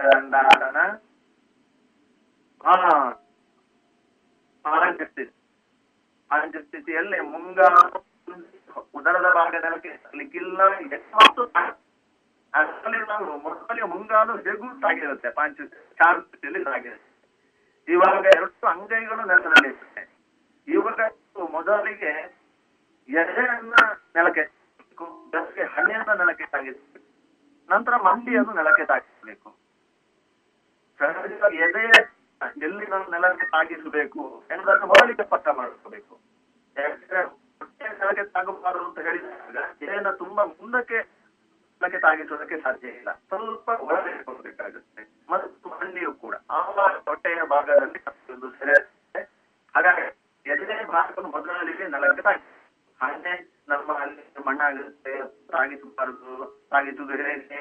ಮುಲಾಜಿ ಇಟ್ಕೊಳ್ಬಹುದು ಅದು ಸಂಘಸ್ಥಾನದ ಮಣ್ಣು ನೇರ ಏನು ನಮ್ಮ ಭೂಮಿಯ ಸ್ಪರ್ಶ ಅಲ್ಲಿನೂ ನಾವು ಹಣೆಯನ್ನು ತಾಗಿಸ್ಬೇಕು ನಮ್ಮ ಒಳಗಡೆ ಏನು ಯೋಗ ಧರಿ ಹಾಕೊಂಡು ಮನೆ ಒಳಗಡೆಯೋ ಟೈಲ್ಸ್ ನೆಲದ ಮೇಲೆಯೋ ಸಿಮೆಂಟಿನ ಮೇಲೆಯೋ, ಅಲ್ಲಿ, ಅಲ್ಲಿಯೂ ಕೂಡ ಅಲ್ಲಿಯೂ ಕೂಡ ನಮ್ಮ ಹಣೆ ನೆಲಕ್ಕೆ ತಾಗಬೇಕು ಹಾಗಾಗಿ ಹಣೆ ನೆಲಕ್ಕೆ ತಾಗಬೇಕು ಎದೆ ತಾಗಿದೆ, ಮತ್ತು ಎದೆ ಆದಾಗ ಮುಂಭಾಗ ಸಾಗಬೇಕು ಅದನ್ನೇ ನಾವು ಅಲ್ಲಿ ನೆನಪು ಕೂರಿಸಬಾರದು. ಜೊತೆಗೆ ಹೊಟ್ಟೆನ ಒಳಗೆ ಹಾಕಬೇಕು ಮತ್ತು ಮಂಡಿಯ ನೆಲಕ್ಕೆ ತಾಗಿದ್ದೀರಿ ಮಂಡಿ ಏನಾದ್ರು ಪಕ್ಕಕ್ಕೆ ಸರಿದೆಯಾ? ಸರಿದಿದೆಯಾ? ಅಲ್ಲಿ ನಮಗೆ ಗ್ಯಾಪ್ ಇರಬಾರದು. ಮಂಡಿಗಳ ಮೀನ ಕಟ್ಟುವೆ ಪಾದ ಕಟ್ಟುವೆ ಗ್ಯಾಪ್ ಇರಬಾರದು. ಮತ್ತು ಪ್ರತಿದಿನ ನಾವು ಹೇಳ್ತಾ ಬರ್ತಿದ್ದೀವಿ ಈಗ ಈ ಸ್ಥಿತಿಯಲ್ಲಿ ನಮ್ಮ ಒಣ ಅದು ರೆಕ್ಕೆ ಆಗಿದೆ ಈಗ, ಮಡಿಚಿಕೊಂಡಿದೆ. ಅದನ್ನ ನಾವು ಹೊರಗಡೆ ಹರಿಯ ಬಿಟ್ರೆ ತುಂಬಾ ನಷ್ಟ ಆಗುತ್ತೆ. ಯಾಕಂದ್ರೆ ಎಷ್ಟೇ ಇರುವಂತದ್ದು ನಮ್ಮ ಅಂಗೈಗಳು ಮತ್ತು ನಮ್ಮ ಒಣ ಕೈಗಳು. ಹಾಗಾಗಿ ದಯವಿಟ್ಟು ಕೈಗಳನ್ನ ಆದಷ್ಟು ಒಳಮುಖವಾಗಿ ತಗೊಳ್ಬೇಕು. ಅಂದ್ರೆ ಶರೀರಕ್ಕೆ, ನಮ್ಮ ಬೆನ್ನು, ಬೆನ್ನಿಗೆ, ಅಂದ್ರೆ ನಮ್ಮ ಪಾರ್ಶ್ವಕ್ಕೆ, ನಮ್ಮ ಶರೀರಕ್ಕೆ ತಾಗುವ ಹಾಗೇನೆ ನಾವು ಆದಷ್ಟು ಒಳಮುಖವಾಗಿ ತಗೊಳ್ಬೇಕು. ಆವಾಗ ಅನುಭವ ಸತ್ಯ ನಮಗೆ ಇದೆ, ಹೌದಾ? ಸಹಜವಾಗಿ ಉಸಿರಾಟ ದೀರ್ಘ ಆಗುವುದಕ್ಕೆ ನಾವು ಉಪಕಾರ ಮಾಡಿದ ಹಾಗೆ ಆಗ್ತದೆ, ಸರಿಯೇ? ಹೌದು. ಹಾಗಾಗಿ ಈ ಪ್ರಯತ್ನ ಇಷ್ಟನ್ನು ನಾವು ಸ್ಥಿತಿಯ ಲಕ್ಷಣಗಳನ್ನ ನಾವು ಗಮನಕ್ಕೆ ತೆಗೆದುಕೊಂಡು ಪಾಂಚ ಸ್ಥಿತಿಯನ್ನು ಮಾಡಬೇಕು ಇದರಿಂದ ಮತ್ತೆ ನಮ್ಮ ಚಿತ್ರಕ್ರಿಯೆ ಹೆಚ್ಚಾಗುವಂತದ್ದು ಎಲ್ಲವೂ ಕೂಡ ಲಾಭಗಳು ಉಳಿದಂತೆ ನಮ್ಮ ಶರೀರದೆಲ್ಲ ಮಾಂಸ ಖಂಡನೆಯಿಂದ ಬಗೆಯುವಂತದ್ದು ಮತ್ತು ನಮ್ಮ ಸೊಂಟ ನೋವು ನಿವಾರಿಸುತ್ತೆ. ಉಸಿರಾಟದ ಶಕ್ತಿಯ ಲಾಭ ಆಗಿರುತ್ತೆ ತಲೆಗೆ ರಕ್ತದ ಸಂಚಾರ ಹೆಚ್ಚಿರುತ್ತೆ ಇದೆಲ್ಲವೂ ಕೂಡ ಜೊತೆಗೆ ನಮ್ಮ ಭೂಮಿಗೆ ನಮ್ಮ ಭೂಮಿಗೆ ನಮ್ಮ ಭೂಮಿಯಲ್ಲೇ ಬಂದ ಬಂದಿರುವಂತಹ ನಮ್ಮ ಈ ಕಾರ್ಯ ತುಂಬಾ ಪವಿತ್ರ ಆಗುತ್ತೆ ಶರೀರ ತುಂಬಾ ಪವಿತ್ರ ಆಗುವುದಕ್ಕೂ ಇದೊಂದು ಆಸನ ಸಹಾಯ ಆಗುತ್ತೆ ಹೇ ಭುಜಂಗಾಸನ ಆ,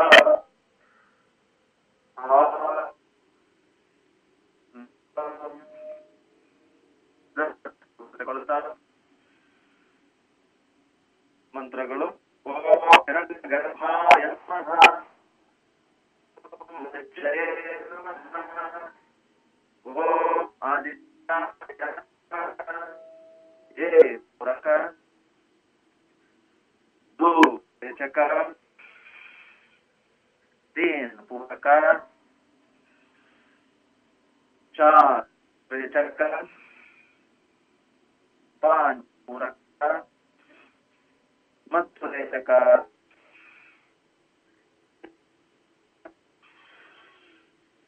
आठ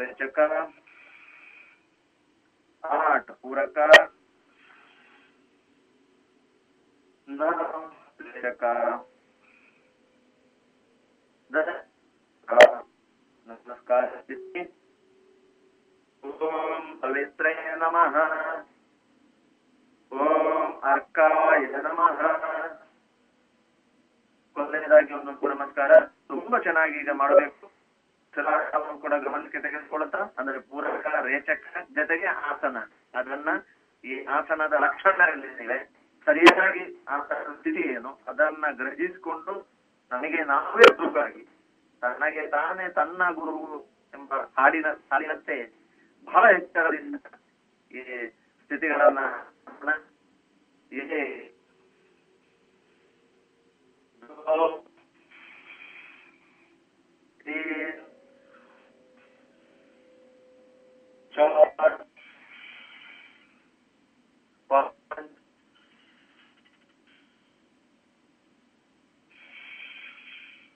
Pero para que es aquí,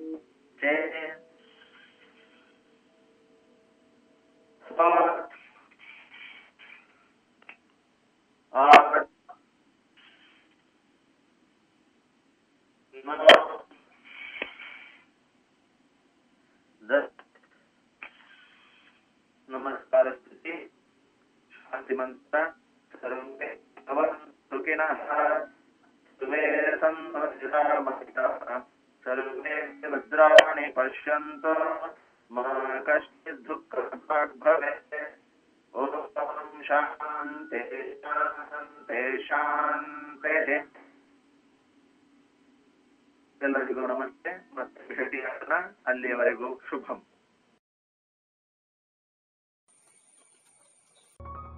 ಇದುವರೆಗೆ ಆಯುಷ್ ಮಂತ್ರಾಲಯ ಮತ್ತು ಯುವ ವ್ಯವಹಾರ ಹಾಗೂ ಕ್ರೀಡಾ ಸಚಿವಾಲಯ ಜಂಟಿಯಾಗಿ ಸರಣಿ ರೂಪದಲ್ಲಿ ಪ್ರಸ್ತುತಪಡಿಸುತ್ತಿರುವ ಯೋಗ ಕಾರ್ಯಕ್ರಮದಲ್ಲಿ ಯೋಗ ಶಿಕ್ಷಕರಾದ ಶ್ರೀಯುತ ಚಂದ್ರಶೇಖರ ಅವರಿಂದ ಯೋಗದ ಕುರಿತ ಸಂವಾದವನ್ನ ಕೇಳಿದಿರಿ.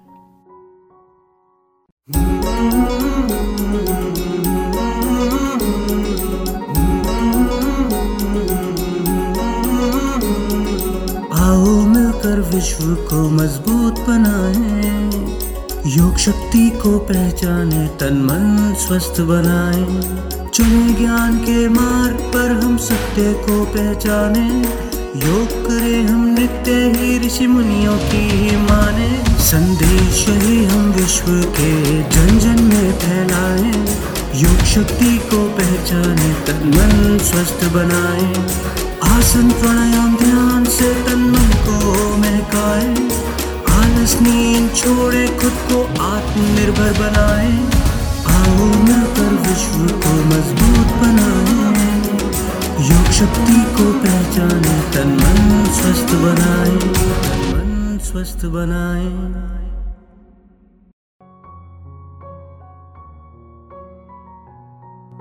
ಇನ್ನೀಗ ಪ್ರಶ್ನೋತ್ತರ ಇದು ಪುರಾಣ ಕಥಾಸಾರದಲ್ಲಿ ಪುರಾಣ ಕಾಲದ ವೈದ್ಯಕೀಯ ಪದ್ಧತಿಯ ಕುರಿತು ಆಯುರ್ವೇದ ತಜ್ಞರಾದ ಡಾಕ್ಟರ್ ಹರೇಕೃಷ್ಣ ಪಾಣಾಜೆ ಅವರಿಂದ ಉತ್ತರವನ್ನ ಕೇಳೋಣ.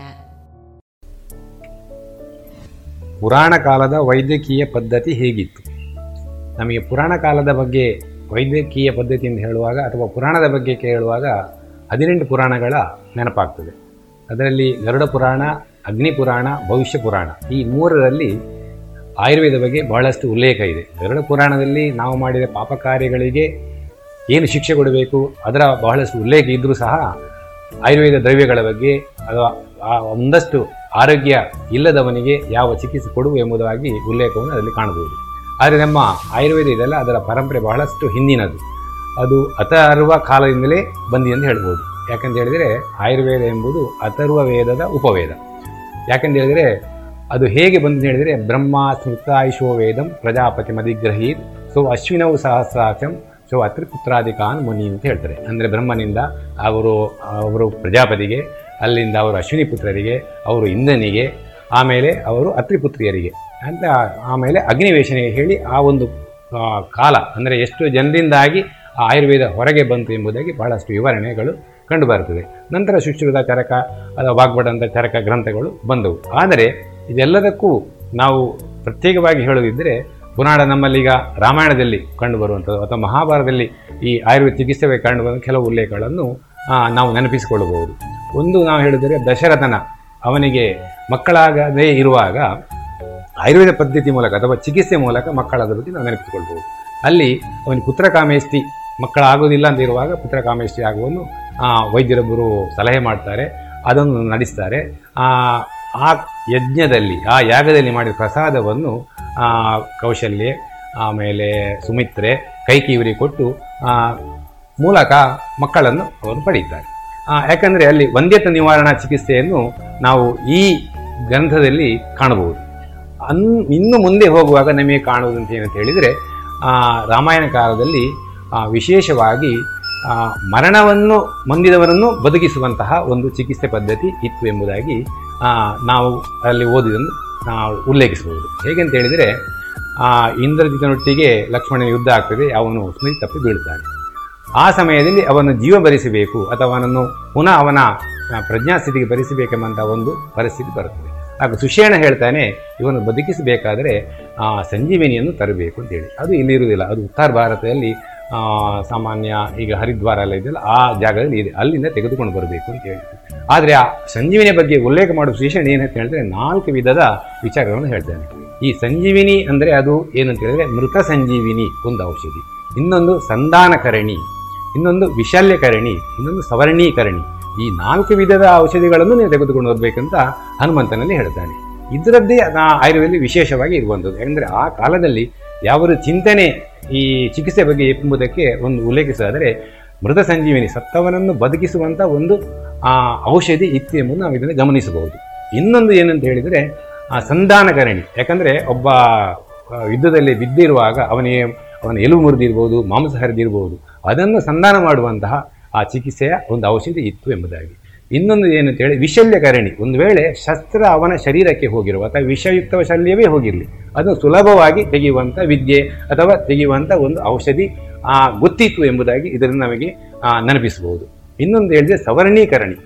ಅದು ಬಹಳ ವಿಶೇಷವಾದದ್ದು. ಯಾಕಂದರೆ ಈಗಿನ ತಂತ್ರಜ್ಞಾನ ಇದೆಯೋ ಅದಕ್ಕೆ ಸಮ ಆಗುವಂಥ ಒಂದು ಚಿಂತನೆ ಅಂದಿನ ಕಾಲದಲ್ಲಿ ಇತ್ತು ಎಂಬುದಾಗಿ ನಾವು ತಿಳ್ಕೊಳ್ಬೋದು ಏನಂತ ಹೇಳಿದ್ರೆ ಸವರ್ಣೀಕರಣ ಅಂತ ಹೇಳಿದ್ರೆ ಈಗ ನಮಗೆ ಗಾಯ ಆದರೆ ಅಥವಾ ಬೆಂಕಿ ಬಿದ್ದರೆ. ನಮ್ಮ ಹೊರಗಿನ ಚರ್ಮ ಹೋಗಿ ಮಾಂಸ ಹೋಗಿ ಅಲ್ಲಿ ದೊಡ್ಡ ಗಾಯ ನಾವು ಹೇಳ್ತೇವೆ ಕಲೆ ಉಳಿದಿರ್ತದೆ.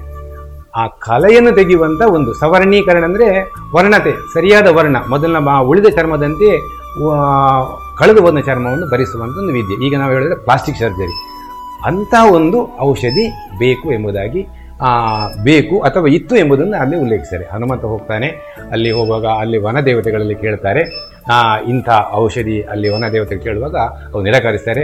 ಅದನ್ನು ಅದು ನಿರಾಕರಿಸುವಾಗ ಇಡೀ ಸಂಜೀವಿನಿ ಪರ್ವತವನ್ನೇ ಹನುಮಂತ ತೆಗೆದುಕೊಂಡು ಬರ್ತಾನೆ ಎಂಬುದು ಕತೆ. ಆದರೆ ಇದು ಕಥೆಯಾದರೂ ಸಹ ಆ ಚಿಕಿತ್ಸೆಯ ಬಗ್ಗೆ ಏನು ಔಷಧಿಯ ಉಪಯೋಗ ಏನಿತ್ತು ಎಂಬುದನ್ನು ನಾವಲ್ಲಿ ಗಮನಿಸಬಹುದು. ಮುಂದೆ ನಾವು ಆಯುರ್ವೇದ ಬಗ್ಗೆ, ಪುರಾಣದ ಬಗ್ಗೆ ಹೇಳಿ ನಮ್ಮ ಧನ್ವಂತರಿ ಬಗ್ಗೆ ನೆನಪಿಸಬೇಕು. ಧನ್ವಂತರಿಯ ಬಗ್ಗೆ ಬಹಳಷ್ಟು ಉಲ್ಲೇಖ. ನಮಗೆ ಕಾಣುತ್ತದೆ. ಧನ್ವಂತರಿ ದೇವರು ನಮಗೆ ವಿಷ್ಣುವಿನ ಒಂದು ಅವತಾರ ಎಂಬುದಾಗಿ ಹೇಳ್ಬೋದು. ಶಂಖ ಚಕ್ರ ಗದಾ ಪದ್ಮ ಎಂಬುದಾಗಿ ನಾಲ್ಕು ಅವನ ಕೈಯಲ್ಲಿ ಇದ್ದರೆ ನಾವು ಧನ್ವಂತರಿ ಕೈಯಲ್ಲಿ ಬೇರೆ ಆ, ಒಂದು ವಿಶೇಷವಾದಂತಹ ಅಸ್ತ್ರಗಳು ಅಥವಾ ಆಯುಧಗಳು ಅವನ ಕೈಯಲ್ಲಿ ಎಂಬುದಾಗಿ ಒಂದು ಉಲ್ಲೇಖ ಇದೆ. ಶಾಂ ನಮೋ ಧನ್ವಂತರಿ ಅಂತ ಹೇಳಿಕೊಂಡು ಒಂದು ಪ್ರಾರ್ಥನೆ ಪ್ರಾರಂಭ ಮಾಡ್ತಾರೆ. ಹೇಗೆಂತ ಹೇಳಿದರೆ ಶಂಕಂ ಚಕ್ರಂ ಜಲೋಕಂ ದದಮೃತ ಘಟಂ ಚಾರು ಚತುರ್ಭೈಹಿ ಅಂದರೆ ಶಂಖ ಇದೆ ಚಕ್ರ ಇದೆ ಮತ್ತೊಂದು ಜಲೋಕ ಇದೆ ಆಮೇಲೆ ಅವನಲ್ಲಿ ಅಮೃತ ಕಲಶ ಇದೆ. ಈ ನಾಲ್ಕು ವಿಧದ್ದು ಅಲ್ಲಿ ವಿಶೇಷವಾಗಿ ಕಾಣುವಂಥದ್ದು ಜಲೋಕ ಎಂಬುದಂಥದ್ದು. ಆಯುರ್ವೇದದಲ್ಲಿ ಜಲೋಕ ಅಂದರೆ ಅದೊಂದು ಒಂದು ಸಣ್ಣ ಒಂದು ಪ್ರಾಣಿ. ಅದನ್ನು ಕೈಯಲ್ಲಿ ಹಿಡಿದಂಥ ಧನ್ವಂತರಿನ ಉಲ್ಲೇಖ ಕಾಣ್ತಾ ಇದೆ. ಈ ಧನ್ ಆ ಜಲೋಕವೇ ನಮಗೆ ಆಯುರ್ವೇದದಲ್ಲಿ ಇರುವಂಥ ವಿಶೇಷ ಒಂದು ಚಿಕಿತ್ಸೆಯ ಒಂದು ಮೂಲ. ನಿಮಗೆಲ್ಲರೂ ಗೊತ್ತಿರ್ಬೋದು ಪಂಚಕರ್ಮದಲ್ಲಿ ಆ, ವಮನ ವಿರೇಚನ ಬಸ್ತಿ ನಸ್ಯ ಮತ್ತು ರಕ್ಷಮೋಕ್ಷಣ ರಕ್ತ ಮೋಕ್ಷಣ ಎಂಬ ಐದು ವಿಧ ಕ್ರಿಯೆಗಳಿದೆ. ಈ ಐದು ವಿಧ ಕ್ರಿಯೆಯಲ್ಲಿ ಈಗ ನಾನು ಹೇಳುವ ಜಲೂಕದ ಮುಖ್ಯವಾಗಿ ಉಪಯೋಗವಾಗುವಂಥದ್ದು ರಕ್ತ ಮೋಕ್ಷಣಕ್ಕೆ ಯಾವಾಗ ಕೆಟ್ಟ ರಕ್ತ ಶರೀರದಲ್ಲಿ ಇದೆಯೋ ಆ ರಕ್ತವನ್ನು ಹೀರ್ಲಿಕ್ಕೆ ಬೇಕಾಗಿ ನಾವು ಜಲೂಕವನ್ನು ನಾವು ಉಪಯೋಗ ಮಾಡ್ತೇವೆ. ಕೆಲವೊಮ್ಮೆ ರಕ್ತ ಆವರಣ ಆಗಿ ತುಂಬ ನೋವು ಇರುವಾಗ ಅಥವಾ ಕಾಲಲ್ಲಿ ಶೋತ ಇರುವಾಗ, ಕಾಲಲ್ಲಿ ನರಗಳು ವಕ್ರವಾಗಿರುವಾಗ ಆ ಕೆಟ್ಟ ರಕ್ತ ತೆಗಿಲೇಬೇಕಾಗಿ ಈ ಜಲೋಕವನ್ನು ನಾವು ಉಪಯೋಗ ಮಾಡ್ತೇವೆ. ಈ, ಯಾಕಂದರೆ ನಾ ಹೇಳಿದ ಯಾಕಂತ ಹೇಳಿದರೆ, ಧನ್ವಂತರಿ ಕೈಯಲ್ಲಿ ಇರುವಂತಹ ಒಂದು, ಕೈಯಲ್ಲಿ ಇರುವಂತಹ ಒಂದು ಪ್ರಾಣಿ ಇದೆಯಲ್ಲ, ಅದು ಈ ಚಿಕಿತ್ಸೆಗೆ ಬಹಳಷ್ಟು ಉಪಯೋಗವಾಗಿದೆ ಅಂತ ಹೇಳ್ಬೋದು. ಇನ್ನು ಮುಂದೆ ನೀವು ಹೋಗ್ತಾ ಇದ್ದರೆ, ನಮಗೆ ಯಾವಾಗಲೂ ಕಾಯಿಲೆ ಬರಬೇಕಾದ್ರೆ ಒಂದು ಕಾರಣ ಹೇಳ್ತಾರೆ. ಪೂರ್ವಜನ್ಮ ಕೃತಂ ಪಾಪಂ ವ್ಯಾಧಿ ರೂಪೇಣ ಬಾಧತೆ. ತತ್ ಶಾಂತಿ ಔಷಧಿ ದಾನೀಹಿ ಜಪ ಹೋಮ ಅರ್ಚನೀಹಿ ಅಂತ ಹೇಳ್ತಾರೆ. ಈಗ ನಾವು ಮಾಡಿದ ಪೂರ್ವಕರ್ಮ ಕಾಲದಲ್ಲಿ ಅಥವಾ ನಮ್ಮ ಪೂರ್ವಜನ್ಮದಲ್ಲಿ ನಾವು ಏನು ಕಾ ಪಾಪ ಮಾಡಿದ್ದೇವೋ ಅದರ ಅನುಭವವಾಗಿ ನಮಗೆ ಈ ಈ ಜನ್ಮದಲ್ಲಿ ನಮಗೆ ವ್ಯಾಧಿ ರೂಪದಲ್ಲಿ ನಮಗೆ ಬಾಧೆ ಕೊಡ್ತದೆ ಎಂಬುದು ಹೇಳ್ತದೆ ಅದನ್ನು ನಾವು ಹೋಗಲಾಡಿಸಿ ಏನು ಮಾಡಬೇಕು?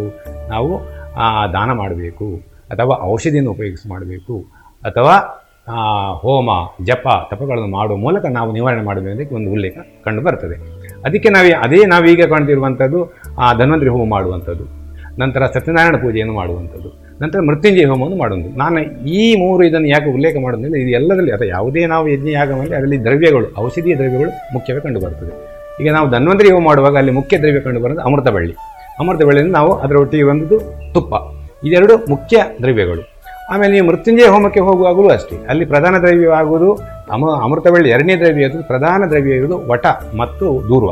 ಈ ಅದರ ಒಟ್ಟಿಗೆ ತುಪ್ಪದ ಅರ್ಪಣೆಯನ್ನು ಮಾಡುವಂಥದ್ದು. ಇದು ನೋಡುವಾಗಲೂ ಸಹ ಎಲ್ಲ ಈ ಎರಡು ವಿಧದಲ್ಲಿ ಸಹ ಅಲ್ಲಿ ಔಷಧೀಯ ದ್ರವ್ಯವನ್ನು ದೇವರಿಗೆ ಕೊಟ್ಟು ಆ ಮೂಲಕ ಪ್ರಸಾದ ಪಡೆದುಕೊಂಡು ಆ ರೋಗಿಗೆ ಕೊಟ್ಟು ರೋಗವನ್ನು ದೂರ ಮಾಡುವಂಥ ಒಂದು ವಿಶೇಷವಾದ ಜ್ಞಾನ ಆಗಿನ ಕಾಲದಲ್ಲಿ ಇತ್ತು ಅಂತ ಹೇಳ್ಬೋದು. ನೀವು ಸತ್ಯನಾರಾಯಣ ಪೂಜೆ ಬಗ್ಗೆ ಆಲೋಚನೆ ಮಾಡಿದ್ರು ಸಹ ಎಲ್ಲ ದ್ರವ್ಯಗಳು ಸಹ ಅಲ್ಲಿ ಸಮರ್ಪಣೆ, ದೇವರಿಗೆ ಸಮರ್ಪಣೆ ಮಾಡುವುದು ಔಷಧಿ ದ್ರವ್ಯಗಳನ್ನು ನಾವು ನೋಡಿದರೆ ಅಲ್ಲಿ ಬಿಲ್ವ ಇದೆ, ತುಳಸಿ ಇದೆ, ಆಮೇಲೆ ಅಪರ, ಪಾರಿಜಾತ ಇದೆ ಆಮೇಲೆ ವೇಣು ಅಂದರೆ ಬಿದಿರಿನ ಎಲೆ ಇದೆ, ಭೃಂಗರಾಜ ಇದೆ, ಆಮೇಲೆ ಬಿಲ್ವಪತ್ರ ಇದೆ, ಶಮಿ ವೃಕ್ಷ ಇದೆ. ಆಮೇಲೆ ಇದು ಪತ್ರಪುಷ್ಪಗಳಾದರೆ ನಮ್ಮ ಅದರಲ್ಲಿ ಫಲ ಸಮರ್ಪಣೆ ಬಹಳ ವಿಶೇಷವಾಗಿದೆ ಮುಖ್ಯವಾಗಿ ದಾಡಿಮಿ ಫಲ ಸಮರ್ಪಯಾಮಿ ಅಂತ ಹೇಳ್ತಾರೆ. ಆಮೇಲೆ ಮಾದಿ ಫಲಂ ಸಮರ್ಪಯಾಮಿ ಅಂತ ಹೇಳ್ತಾರೆ. ಯಾಕೆಂದರೆ ಅಲ್ಲಿ ಮಾದಿ ಫಲದ ಭಾರಿ ವಿಶೇಷ. ಯಾಕಂದರೆ ಮಾದಿ ಫಲ ಎಂಬುದು ಪಿತ್ತ ರೋಗಿ ಬಹಳ ವಿಶೇಷವಾದಂಥದ್ದು. ಸೊ ಆ ಒಂದು ದ್ರವ್ಯವನ್ನು ನಾವು ಅಲ್ಲಿ ದೇವರಿಗೆ ಸಮರ್ಪಣೆ ಮಾಡ್ತಿದ್ದೇವೆ. ಆಮೇಲೆ ದಾಳಿಂಬೆ ಫಲ ಅಂದರೆ ದಾಳಿಂಬೆ ಅಂತ ಹೇಳ್ತೇವೆ. ಅದರ ಅದರ ಔಷಧಿ ಗುಣ ಭಾಳಷ್ಟು ವಿಶೇಷ ವಿಶೇಷ ಇದೆ. ಅದರ ಸಿಪ್ಪೆಯನ್ನು ತೆಗೆದು ನೀವು ಕಷಾಯ ಮಾಡಿ ಕುಡಿದ್ರೆ ಬೀದಿ ಸಹ ಕಡಿಮೆ ಆಗ್ತದೆ. ಆಮೇಲೆ ಪಿತ್ತ ಒಂದು ಕಮ್ಮಿ ಬಣ್ಣದ ಗುಣ ಅದರ ಹಣ್ಣು ಇದಕ್ಕೆ ಇದೆ. ಕದಳಿ ಫಲ ಸಮರ್ಪಣೆ ಅಂತ ಹೇಳಿದ್ರೆ ಕದಳಿ ಫಲದಲ್ಲಿ ಕದಳಿ ರಸಾಯನ ಅಂತ ಮಾಡ್ತೇವೆ. ನಾವು ಪಾಯಸಕ್ಕೆ ಅಥವಾ ಸೀಮಿಗೆ ತಿನ್ನಲಿಕ್ಕೆ ಮಾಡುವಂಥ ರಸಾಯನ ಅಲ್ಲ, ಔಷಧಿ ಒಂದಷ್ಟು ದ್ರವ್ಯಗಳನ್ನು ಉಪಯೋಗ ಮಾಡಿ ಕದಳಿ ಫಲವನ್ನು ಮುಖ್ಯವಾಗಿ ಉಪಯೋಗಿಸಿ ಮಾಡುವಂಥ ಒಂದು ರಸಾಯನ ಮಾಡ್ತೇವೆ. ಸೊ ಅದು ಸಹ ಒಂದು ಔಷಧಿ ದ್ರವ್ಯವಾಗಿ ಬರುತ್ತದೆ ಅದರೊಟ್ಟಿಗೆ ತಾಂಬೂಲ, ಎಲ್ಲ ನಾವು ಪೂಜೆಗಳಲ್ಲಿ ಸಹ ತಾಂಬೂಲ ಮತ್ತು ಹೂಗ ಅಂದರೆ ಅಡಿಕೆಯನ್ನು ಉಪಯೋಗ ಮಾಡ್ತೇವೆ. ಈ ಎರಡೂ ಸಹ ತಾಂಬೂಲಕ್ಕೆ ಬಹಳಷ್ಟು ನಿಮ್ಮ ಅಜೀರ್ಣ ಜೀರ್ಣವನ್ನು, ಶಕ್ತಿಯನ್ನು ವೃದ್ಧಿ ಮಾಡುವಂಥ ಗುಣ ಇದೆ. ಆಮೇಲೆ ಪೂಗ ಇದೆಯಲ್ಲ, ಅದು ಮಧುಮೇಹವನ್ನು ಕಮ್ಮಿ ಮಾಡುವಂಥ ಗುಣ ಇದೆ. ಅಲ್ಲದೆ ಅದಕ್ಕೆ ಹಲ್ಲನ್ನು ಗಟ್ಟಿ ಮಾಡುವಂಥ ಒಂದು ಗುಣ ಇದೆ. ಅಥವಾ ಈಗ ನಾನು ಹೇಳಿದಂತೆ ಸತ್ಯನಾರಾಯಣ ಪೂಜೆಗೆ ಕೊಡುವಂಥ ಬಕುಲ ವೃಕ್ಷ ಅಂತ ಇದೆ. ಅದರ ಕೆತ್ತೆಯನ್ನು ಆ, ಬಕುಲ ಪುಷ್ಪವನ್ನು ನಾವು ಸತ್ಯನಾರಾಯಣ ಪೂಜೆಯಲ್ಲಿ ಉಪಯೋಗ ಮಾಡ್ತೇವೆ. ಹಾಕಬೇಕು ಅಂತ ಹೇಳ್ತಾರೆ. ಆದರೆ ಬಕುಲದ ಇನ್ನೊಂದು ಗುಣ ಹೇಳ್ತಾರೆ ಚಲದಂತಂ ಸ್ಥಿರಂ ಕರೋತಿ ನಿತ್ಯಂ ಬಕುಲ ಚರ್ವಣಂ ಅಂತೇಳಿ. ನೀವು ಯಾವಾಗಲೂ ಆ ಬಕುಲದ ಹೂವನ್ನು ನಿತ್ಯವೂ ಚರ್ವಣ ಮಾಡಿ, ಅಥವಾ ಬಕುಲ ತೊಕ್ಕು ಅಂದರೆ ಕೆತ್ತೆ ನಿತ್ಯ ಚರ್ವಣ ಅಂದರೆ ಜಗಿತ ಇದ್ದರೆ ನಿಮ್ಮ ಅಲ್ಲಾಡುವಂತಹ ಹಲ್ಲು ಸಹ ಗಟ್ಟಿಯಾಗ್ತದೆ ಅಂತೇಳಿ. ಯಾಕಂದರೆ ಅದೆಲ್ಲ ಔಷಧೀಯ ದ್ರವ್ಯಗಳನ್ನು ಅಲ್ಲಿ ಉಪಯೋಗ ಮಾಡಿ ಮಾಡಿ ನಾವು ಆ ಮೂಲಕ ದೇವರನ್ನು ಪ್ರೀತಿ ಮಾಡೋದು ಅಥವಾ ಆ ಮೂಲಕ ನಾವು ದೇವರ ಅನುಕೂಲ ಪಡೆಯುವಂಥ ಒಂದು ಕಾರ್ಯ ಆಗಿನ ಕಾಲದಲ್ಲಿ ನಡೀತಾ ಇತ್ತು. ಆ ಉಲ್ಲೇಖದಲ್ಲಿ ಇತ್ತು ಅಂತ ಹೇಳ್ಬೋದು. ನಾವೇಳಿ ಷಡ್ರೋಸೋಪೇತವಾದ ಭೋಜನವನ್ನು ಮಾಡ್ತೇವೆ ಅಂತ ಹೇಳ್ತದೆ.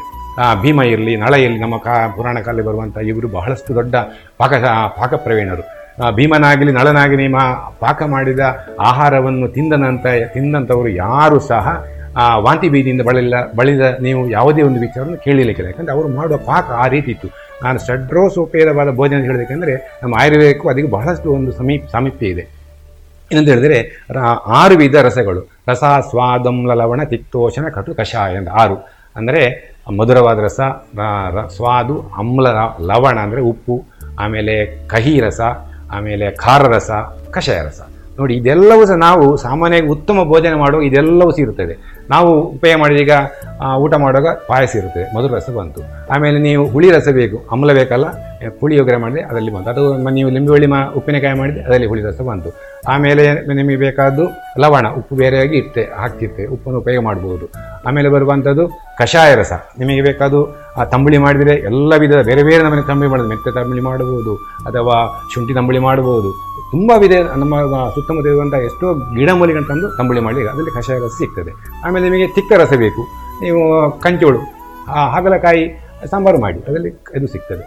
ಆಮೇಲೆ ನಿಮಗೆ ಬೇಕಾದಂಥದ್ದು ಮಧುರಸ ಪಾಯಸ ಸಿಕ್ಕಿದಲ್ಲ, ಇದೆಲ್ಲವೂ ನೋಡುವಾಗ ಕಟು ರಸ ಬೇಕಂತ ಹೇಳಿದರೆ ನಾ ಒಳ್ಳೆ ಮೆಣಸು. ನೀವು ಪುನರ್ಪುಳಿ ಅದನ್ನು ಅದರ ರಸ ತೆಗೆಯುವುದು ಅದಕ್ಕೆ ಸ್ವಲ್ಪ ಒಳ್ಳೆ ಮೆಣಸು ಆಗೋದು ಆಗ ಖಾರ ಬರುತ್ತೆ. ಈಗ ನಾವು ಉಪಯೋಗವಂಥ ಕೆಂಪು ಮೆಣಸು ಉಂಟಲ್ಲ ಅದು ಉಪಯೋಗ ಮಾಡಬಾರ್ದು. ಅದು ನಮಗೆ ಹದಿನೆಂಟು ಶತಮಾನ ಹದಿನೆಂಟನೇ ಶತಮಾನದಲ್ಲಿ ನಮಗೆ ಪೋರ್ಚುಗೀಸರು ಕೊಟ್ಟಂಥ ಒಂದು ಬಳುವಳಿ. ಅದು ನಮ್ಮ ಆ, ಆಯುರ್ವೇದದಲ್ಲಿ ಸಹ ಅದರ ಉಲ್ಲೇಖ ಇಲ್ಲ.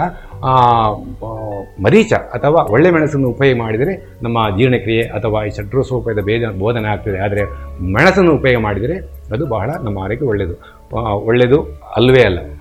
ಒಳ್ಳೆ ಮೆಣಸನ್ನು ಮಾತ್ರ ಉಪಯೋಗ ಮಾಡಬೇಕು ಅಂತ ಆದ ಕಾರಣ ಎಲ್ಲ ಪುರಾಣ ಕಾಲದಲ್ಲಿ ಸಹ ನಮ್ಮ ಆಯುರ್ವೇದ ಬಹಳಷ್ಟು ಉಲ್ಲೇಖ ಇತ್ತು ಅಂತೇಳಿ ನಾವು ಈ ಮೂಲಕ ನೆನಪಿಸಿಕೊಳ್ಳುವಂತ ಹೇಳಿ ನಾನು ಹೇಳಲಿಕ್ಕೆ ಇಷ್ಟಪಡ್ತಾ ಇದ್ದೀನಿ. ಇದುವರೆಗೆ ಪ್ರಶ್ನೋತ್ತರ ಇದು ಪುರಾಣ ಕಥಾಸಾರದಲ್ಲಿ ಪುರಾಣ ಕಾಲದ ವೈದ್ಯಕೀಯ ಪದ್ಧತಿಯ ಕುರಿತು ಡಾಕ್ಟರ್ ಹರೇಕೃಷ್ಣ ಪಾಣಾಜೆ ಅವರಿಂದ ಉತ್ತರವನ್ನ ಕೇಳಿದಿರಿ.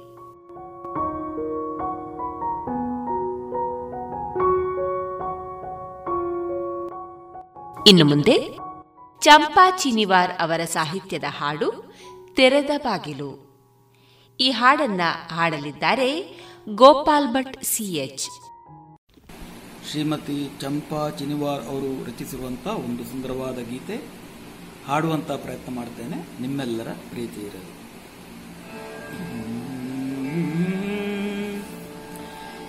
ಕರೆದರೆ ಬರದೆ ಹೋಗುವಿಯೇನು?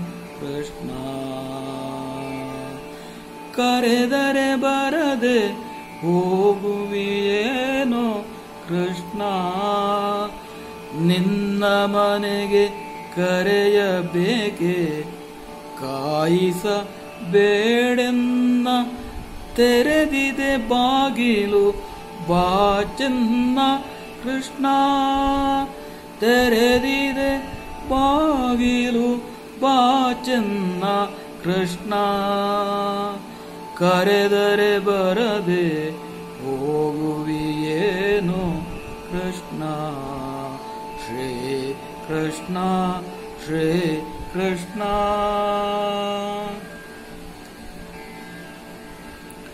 ನಿನ್ನ ಭಜಿಸುವ ಪರಿ ಬಾರದೋ ನನಗೆ ಕೃಷ್ಣ, ನಿನ್ನ ಭಜಿಸುವ ಪರಿ ಬಾರದೋ ನನಗೆ ಕೃಷ್ಣ, ಭಟ್ಟಂಗಿಯೂ ಆಗಲಾರೆನು, ಕಡೆಗಣಿಸದಿರೆನ್ನ, ಭಟ್ಟಂಗಿಯು ಆಗಲಾರೆನು, ಕಡೆಗಣಿಸದಿರೆನ್ನ, ತೆರೆದಿದೆ ಬಾಗಿಲು ಬಾ ಚೆನ್ನ ತೆರೆದಿದೆ ಬಾಗಿಲು, ಬಾಚನ್ನ ಕೃಷ್ಣ, ಶ್ರೀ ಕೃಷ್ಣ ತೆರೆದಿದೆ ಬಾಗಿಲು, ಬಾಚನ್ನ ಕರೆದರೆ ಬರದೆ ಹೋಗುವೆಯೇನು ಕೃಷ್ಣ?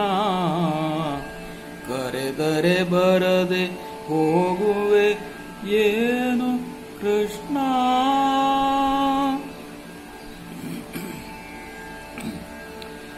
ಕವಿದ ಮಪ್ಪು ಮನಕೆ ವೈರಾಗ್ಯವೋ ಕೃಷ್ಣ. ಕವಿದ ಮಪ್ಪು ಮನಕೆ ವೈರಾಗ್ಯವೋ ಕೃಷ್ಣ. ಭಕ್ತಿಯಲಿ ಬೇಡುವೆನು, ಅಳಿಸು ಅಜ್ಞಾನವನ್ನು. ಭಕ್ತಿಯಲಿ ಬೇಡುವೆನು ಅಳಿಸು ಅಜ್ಞಾನವನ್ನು ತೆರೆದಿದೆ ಬಾಗಿಲು ಸಲಹು ಎನ್ನ ಕೃಷ್ಣ. ತೆರೆದಿದೆ ಬಾಗಿಲು ಸಲಹು ಎನ್ನ ಕೃಷ್ಣ. ಕರೆದರೆ ಬರದೆ ಹೋಗುವೆ ಏನು ಕೃಷ್ಣ? ಕರೆದರೆ ಬರದೆ ಹೋಗುವಿಯೇನು ಕೃಷ್ಣ ಶ್ರೀ ಕೃಷ್ಣ ಶ್ರೀ ಕೃಷ್ಣ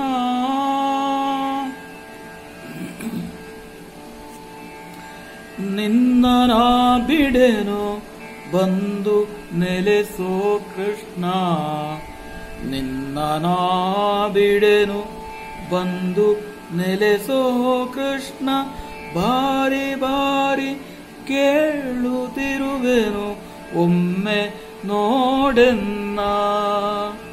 ಬಾರಿ ಬಾರಿಗೂ ಬೇಡುತ್ತಿರುವೆನು, ಒಮ್ಮೆ ನೋಡೆನ್ನ ಕೃಷ್ಣ.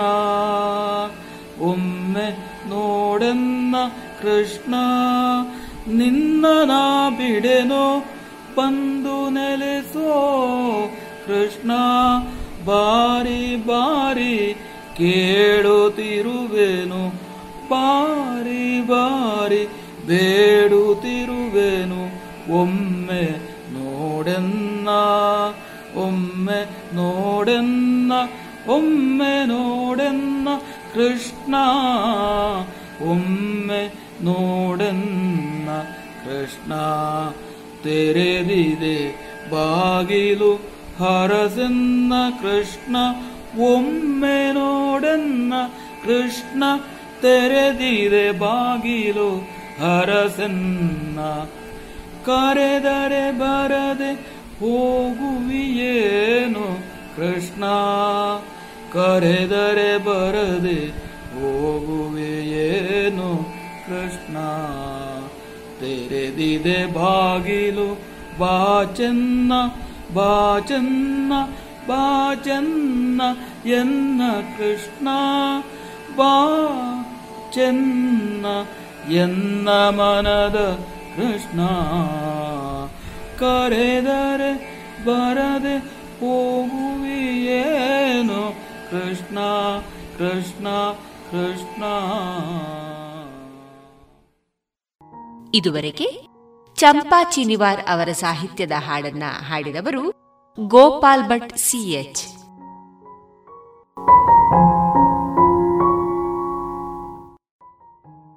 ಇನ್ನು ಮುಂದೆ ವಿವೇಕಾನಂದ ಪದವಿ ಕಾಲೇಜಿನ ವಾಣಿಜ್ಯ ವಿಭಾಗದ ಉಪನ್ಯಾಸಕರಾದ ಅನ್ನಪೂರ್ಣ ಪಿಜಿ ಅವರಿಂದ ಲೇಖನ ವಾಚನ, ಮಹಿಳೆ, ಆರ್ಥಿಕತೆ ಮತ್ತು ಅಭಿವೃದ್ಧಿ. ಹೆತ್ತು ಹೊತ್ತು ಸಾಕಿ ಸಲಹುವವಳು ಮಹಿಳೆ. ಅಕ್ಕ, ತಂಗಿ, ಪುತ್ರಿ, ಪತ್ನಿಯಾಗಿ ಜೀವ ತುಂಬುವವಳು ಮಹಿಳೆ. ಇಂತಹ ಮಹಿಳೆಗೆ ಜಗತ್ತಿನಲ್ಲಿ ಅಪೂರ್ವ ಸ್ಥಾನವಿದೆ. ಈ ಪುರುಷ ಪ್ರಧಾನ ಸಮಾಜದಲ್ಲಿ ಮಹಿಳೆ ತನ್ನದೇ ಆದ ಛಾಪು ಮೂಡಿಸಿದ್ದಾಳೆ. ಪೂರ್ವಕಾಲದಲ್ಲಿ ನಾಲ್ಕು ಗೋಡೆಯ ಮಧ್ಯೆ ಬದುಕುತ್ತಿದ್ದ ಸ್ತ್ರೀ ಇಂದು ಎಲ್ಲ ರಂಗದಲ್ಲಿಯೂ ಅತ್ಯುತ್ತಮ ಸಾಧನೆಗೈದಿದ್ದಾಳೆ. ಮಹಿಳೆಯರು ಸಾಧನೆಯ ಶಿಖರಕ್ಕೇರುವುದಲ್ಲಿ ಯಾವ ವಲಯವೂ ಹಿಂದೆ ಬಿದ್ದಿಲ್ಲ. ಹೆಣ್ಣೆ ಜಗದ ಕಣ್ಣು ಎನ್ನುವ ಹಾಗೆ ಹೆಣ್ಣು ಮಗು ಇದ್ರೆ ಜಗತ್ತಿಗೆ ಅದೊಂದು ಕಣ್ಣು ಇರುವ ಹಾಗೆ. ಸೌಟು ಹಿಡಿಯುವ ಕೈ ದೇಶವನ್ನೇ ಆಳುತ್ತಾಳೆ. ಆದರೂ ಈ ಪುರುಷ ಪ್ರಧಾನ ಸಮಾಜದಲ್ಲಿ ಎಲ್ಲೋ ಒಂದು ಕಡೆ ಹೆಣ್ಣು ಮಕ್ಕಳು ಪುರುಷರಿಗಿಂತ ಹಿಂದೆ ಉಳಿದಿದ್ದಾರೆ. ಮಹಿಳೆಯ ಆರ್ಥಿಕತೆ ಮತ್ತು ಅಭಿವೃದ್ಧಿಯಾಗಬೇಕಾದರೆ ಮಹಿಳಾ ಸಬಲೀಕರಣ ಅತಿ ಅಗತ್ಯ. ಅಭಿವೃದ್ಧಿಯಾಗದ ಮತ್ತು ಅಭಿವೃದ್ಧಿ ಹೊಂದುತ್ತಿರುವ ರಾಜ್ಯಗಳಲ್ಲಿ ಲಿಂಗ ಸಮಾನತೆಯನ್ನು ಸಾಧಿಸದ ಹೊರತು ಮಹಿಳೆಯ ಸಬಲೀಕರಣ ಅಸಾಧ್ಯ ಮತ್ತು ಮಹಿಳಾ ಅಭಿವೃದ್ಧಿ ಅಸಾಧ್ಯ.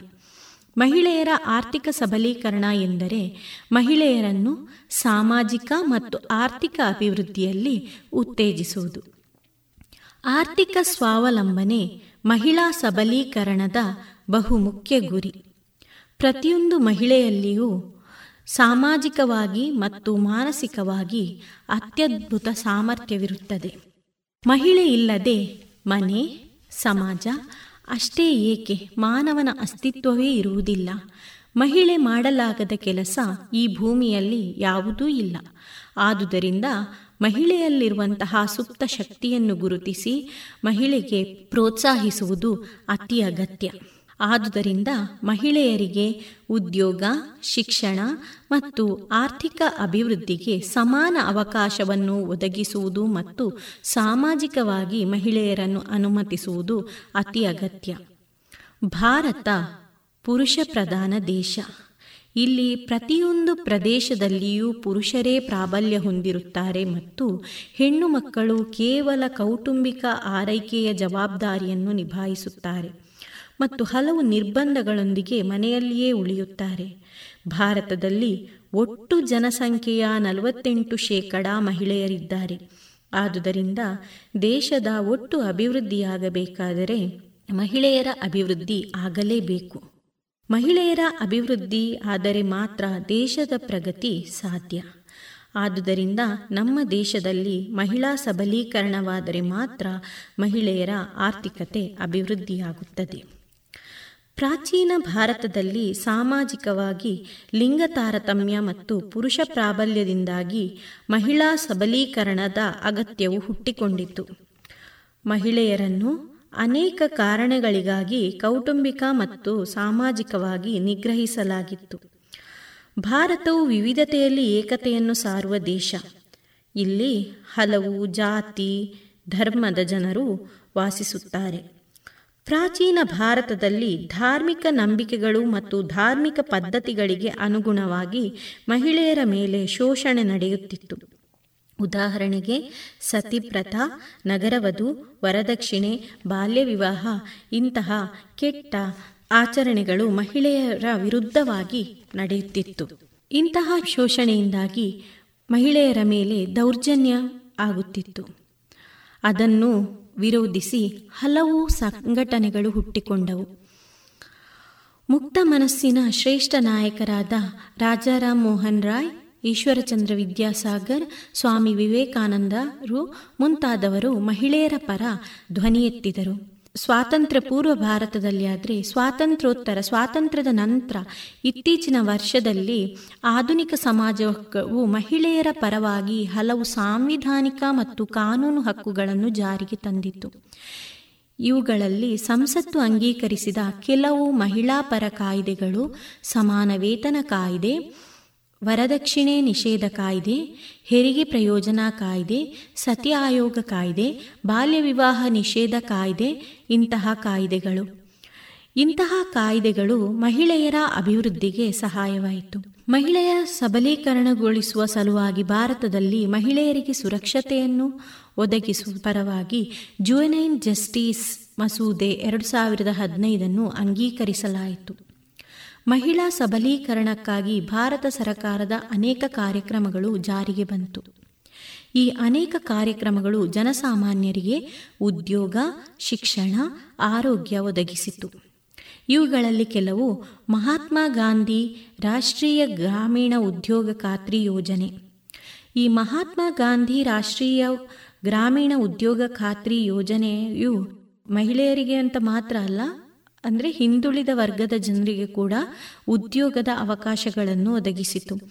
ಸರ್ವ ಶಿಕ್ಷಣ ಅಭಿಯಾನ ಯೋಜನೆ ಶಿಕ್ಷಣವನ್ನು ಒದಗಿಸುವ ಕಾರಣಕ್ಕೋಸ್ಕರ ಹುಟ್ಟಿಕೊಂಡಿತ್ತು. ಜನನಿ ಸುರಕ್ಷಾ ಯೋಜನೆ ಮಹಿಳೆಯರ ಆರೋಗ್ಯದ ದೃಷ್ಟಿಯಿಂದ ಈ ಹೊಸ ಯೋಜನೆಯನ್ನು ಪ್ರಾರಂಭಿಸಲಾಯಿತು. ಮಹಿಳೆ ಮತ್ತು ಮಕ್ಕಳ ಅಭಿವೃದ್ಧಿ ಸಚಿವಾಲಯ ಮಹಿಳೆಯರ ಆರ್ಥಿಕತೆ ಮತ್ತು ಅಭಿವೃದ್ಧಿಯ ದೃಷ್ಟಿಯಿಂದ ವಿವಿಧ ಹೊಸ ಯೋಜನೆಗಳನ್ನು ಜಾರಿಗೆ ತಂತು. ಇವುಗಳಲ್ಲಿ ಕೆಲವು ಯೋಜನೆಗಳು ಬೇಟಿ ಬಚಾವೋ, ಬೇಟಿ ಪಡಾವೋ ಯೋಜನೆ. ಈ ಯೋಜನೆಯ ಮುಖ್ಯ ಉದ್ದೇಶ ಹೆಣ್ಣು ಶಿಶು ಹತ್ಯೆಯನ್ನು ನಿರ್ಮೂಲನೆ ಮಾಡುವುದು ಮತ್ತು ಹೆಣ್ಣು ಮಕ್ಕಳಿಗೆ ಶಿಕ್ಷಣವನ್ನು ಒದಗಿಸುವುದು. ಇನ್ನೊಂದು ಯೋಜನೆ ಮಹಿಳಾ ಸಹಾಯವಾಣಿ ಯೋಜನೆ. ಈ ಯೋಜನೆಯ ಉದ್ದೇಶ ಯಾವುದೇ ರೀತಿಯ ಹಿಂಸಾಚಾರ ಅಥವಾ ಅಪರಾಧಕ್ಕೆ ಒಳಗಾದ ಮಹಿಳೆಯರಿಗೆ ಇಪ್ಪತ್ತ ನಾಲ್ಕು ಗಂಟೆಗಳ ಒಳಗೆ ತುರ್ತು ಬೆಂಬಲವನ್ನು ಒದಗಿಸುವುದು. ಉಜ್ವಲ ಯೋಜನೆ. ಮಹಿಳೆಯರ ಕಳ್ಳ ಸಾಗಾಣಿಕೆ ಮತ್ತು ಮಹಿಳೆಯರ ಮೇಲೆ ವಾಣಿಜ್ಯವಾಗಿ ಲೈಂಗಿಕ ಶೋಷಣೆಯನ್ನು ತಡೆಗಟ್ಟಲು ಈ ಕಾಯ್ದೆ ಜಾರಿಗೆ ಬಂತು. ಎನ್ಟಿಇಪಿ ಈ ಯೋಜನೆಯಡಿಯಲ್ಲಿ ಮಹಿಳೆಯರಿಗೆ ತರಬೇತಿ ಮತ್ತು ಸ್ವ ಉದ್ಯೋಗ ಕಾರ್ಯಕ್ರಮಕ್ಕೆ ಬೆಂಬಲ ನೀಡಿತು ಮಹಿಳಾ ಶಕ್ತಿ ಕೇಂದ್ರಗಳು ಸಮುದಾಯದ ಸಹಭಾಗಿತ್ವದ ಮೂಲಕ ಗ್ರಾಮೀಣ ಮಹಿಳೆಯರನ್ನು ಸಬಲೀಕರಣಗೊಳಿಸಲು ಈ ಯೋಜನೆ ಗಮನಹರಿಸುತ್ತದೆ. ಪಂಚಾಯತ್ ರಾಜ್ ಸಂಸ್ಥೆಗಳು ಎರಡು ಸಾವಿರದ ಒಂಬತ್ತರಲ್ಲಿ ಭಾರತ ಸರ್ಕಾರದ ಕೇಂದ್ರ ಕ್ಯಾಬಿನೆಟ್ ಪಂಚಾಯತ್ ರಾಜ್ ಸಂಸ್ಥೆಗಳಲ್ಲಿ ಮಹಿಳೆಯರಿಗೆ ಐವತ್ತು ಶೇಕಡ ಮೀಸಲಾತಿಯನ್ನು ನೀಡಿತ್ತು. ಇಂತಹ ಯೋಜನೆಗಳನ್ನು ಮಹಿಳೆಯರ ಅಭಿವೃದ್ಧಿಗೋಸ್ಕರ ಜಾರಿಗೆ ತರಲಾಯಿತು. ಇದಲ್ಲದೆ ಮಹಿಳೆಯರನ್ನು ಆರ್ಥಿಕವಾಗಿ ಅಭಿವೃದ್ಧಿಗೊಳಿಸುವ ದೃಷ್ಟಿಯಿಂದ ಹಲವು ಸ್ವಸಹಾಯ ಗುಂಪುಗಳು ಹುಟ್ಟಿಕೊಂಡವು. ಇವುಗಳಲ್ಲಿ ಶ್ರೀಶಕ್ತಿ ಗುಂಪುಗಳು ಮತ್ತು ಕೆಲವು ನಾನ್ ಗವರ್ಮೆಂಟ್ ಆರ್ಗನೈಸೇಷನಿಂದ ನಡೆಸುವಂತಹ ಸ್ವಸಹಾಯ ಗುಂಪುಗಳು ಕೂಡ ಇದೆ. ಈ ಸ್ವಸಹಾಯ ಗುಂಪುಗಳು ಮಹಿಳೆಯ ಕೌಶಲ್ಯಗಳನ್ನು ಗುರುತಿಸಿ ಯಾವ ಕ್ಷೇತ್ರದಲ್ಲಿ ಅವರಿಗೆ ಕೌಶಲ್ಯ ಇದೆ, ಆ ಕ್ಷೇತ್ರದಲ್ಲಿ ಅವರಿಗೆ ತರಬೇತಿಯನ್ನು ನೀಡಿ ಅವರು ಸ್ವ ಉದ್ಯೋಗವನ್ನು ಮಾಡುವ ಹಾಗೆ ಪ್ರೇರೇಪಿಸುತ್ತದೆ. ಮಹಿಳೆಯರು ಕೃಷಿ ಇರಬಹುದು, ಹೊಲಿಗೆ ಇರಬಹುದು, ಅಗರಬತ್ತಿ ಮಾಡುವ ಕೆಲಸ ಇರಬಹುದು, ಅಥವಾ ಮನೆಯಲ್ಲೇ ತಿಂಡಿ ತಯಾರಿಸಿ ಮಾರುದಿರಬಹುದು ಇಂತಹ ಬೇರೆ ಬೇರೆ ರೀತಿಯಾದಂತಹ ಯಾವ ಕ್ಷೇತ್ರದಲ್ಲಿ ಅವರಿಗೆ ಮಹಿಳೆಯರಿಗೆ ಕೌಶಲ್ಯ ಇರ್ತದೆ, ಆ ಮಹಿಳೆಯರ ಕೌಶಲ್ಯವನ್ನು ಗುರುತಿಸಿ, ಮಹಿಳೆಯರ ಕೌಶಲ್ಯವನ್ನು ಗಮನಿಸಿ, ಅವರಿಗೆ ಕೌಶಲ್ಯಕ್ಕೆ ಸರಿಯಾಗಿ ಅವರಿಗೆ ತರಬೇತಿಯನ್ನು ನೀಡಿ, ಅವರು ಸ್ವ ಉದ್ಯೋಗ ಮಾಡುವ ಹಾಗೆ ಸ್ವಸಹಾಯ ಗುಂಪುಗಳು ಮಹಿಳೆಯರಿಗೆ ಪ್ರೇರೇಪಿಸುತ್ತದೆ. ಸೊ ಆದ ಕಾರಣ ಈ ಸ್ವಸಹಾಯ ಗುಂಪುಗಳು ಮಹಿಳೆಯರು ಆರ್ಥಿಕವಾಗಿ ಸ್ವಾವಲಂಬಿಗಳಾಗಿ ಬದುಕುವ ಹಾಗೆ ಮಾಡಿತ್ತು. ಅದಲ್ಲದೆ ನಮ್ಮ ಮಾನ್ಯ ಪ್ರಧಾನಮಂತ್ರಿಯವರಾದ ನರೇಂದ್ರ ಮೋದಿಯವರು ಸಹ ಮಹಿಳೆಯರನ್ನು ನಾರಿ ಶಕ್ತಿ ಎಂದು ಗುರುತಿಸಿ ಗೌರವಿಸಿದ್ದಾರೆ. ಆದ್ದರಿಂದ ಮಹಿಳಾ ಅಭಿವೃದ್ಧಿಗೆ ಅನೇಕ ಯೋಜನೆಗಳನ್ನು ಕೈಗೊಂಡಿದ್ದಾರೆ. ಮೋದಿ ಸರಕಾರದಲ್ಲಿ, ಕೇಂದ್ರ ಸರಕಾರದಲ್ಲಿಯೂ ಮಹಿಳೆಯರಿಗೆ ಸ್ಥಾನ ನೀಡಿ ಗೌರವಿಸಿದ್ದಾರೆ. ನಮ್ಮ ದೇಶದ ರಕ್ಷಣಾ ಸಚಿವೆ ನಿರ್ಮಲಾ ಸೀತಾರಾಮನ್ ಒಬ್ಬ ಮಹಿಳೆ. ಅದೇ ರೀತಿ ನಮ್ಮ ದೇಶದ ಮಾಜಿ ವಿದೇಶಾಂಗ ಸಚಿವೆಯಾದಂತಹ ಸುಷ್ಮಾ ಸ್ವರಾಜ್ ಕೂಡ ಮಹಿಳೆ. ನಮ್ಮ ಪ್ರಧಾನಿ ಮಹಿಳೆ ಎಂದರೆ ದುರ್ಗಾ ಶಕ್ತಿ, ನಾರಿ ಶಕ್ತಿ ಎಂದು ಮಹಿಳೆಯರನ್ನು ಈ ರೀತಿಯಾಗಿ ಗೌರವಿಸಿ, ಅವರಲ್ಲಿನ ಪ್ರತಿಭೆಯನ್ನು ಗುರುತಿಸಿ ಮಹಿಳೆಯರಿಗೆ ಸರಿಯಾಗಿ ಪ್ರೋತ್ಸಾಹಿಸಿದ್ದಾರೆ. ಮಹಿಳೆಯರು ಆರ್ಥಿಕವಾಗಿ ಸ್ವಾವಲಂಬಿಗಳಾಗಿ ಬದುಕುವಂತೆ ಅನೇಕ ಯೋಜನೆಗಳನ್ನು ಕೈಗೊಂಡಿದ್ದಾರೆ. ಪ್ರತಿಯೊಂದು ಮನೆಯಲ್ಲಿಯೂ ಹೆಣ್ಣು ಮಕ್ಕಳನ್ನು ಗೌರವಿಸಿ, ಅವರ ಕೌಶಲ್ಯಗಳನ್ನು ಗುರುತಿಸಿ, ಅದಕ್ಕೆ ಸರಿಯಾಗಿ ಮಹಿಳೆಯರನ್ನು ಪ್ರೋತ್ಸಾಹಿಸಿದರೆ ಖಂಡಿತವಾಗಿಯೂ ಮಹಿಳೆ ಆರ್ಥಿಕವಾಗಿ ಅಭಿವೃದ್ಧಿ ಹೊಂದುತ್ತಾಳೆ. ಮಹಿಳೆ ಆರ್ಥಿಕವಾಗಿ ಅಭಿವೃದ್ಧಿ ಹೊಂದಿದರೆ ಖಂಡಿತವಾಗಿಯೂ ಮಹಿಳೆಯ ಬೆಳವಣಿಗೆ ಸಾಧ್ಯ, ಅಭಿವೃದ್ಧಿ ಸಾಧ್ಯ ಎಂದು ಹೇಳಿ ನನ್ನ ಎರಡು ಮಾತನ್ನು ಮುಗಿಸುತ್ತೇನೆ. ಧನ್ಯವಾದ. ಇದುವರೆಗೆ ಸುಹಾಸಿನಿ ಕಾರ್ಯಕ್ರಮದಲ್ಲಿ ಮಹಿಳೆ, ಆರ್ಥಿಕತೆ ಮತ್ತು ಅಭಿವೃದ್ಧಿ ಈ ಕುರಿತು ಅನ್ನಪೂರ್ಣ ಪಿಜಿ ಅವರಿಂದ ಲೇಖನವನ್ನ ಕೇಳಿದರೆ.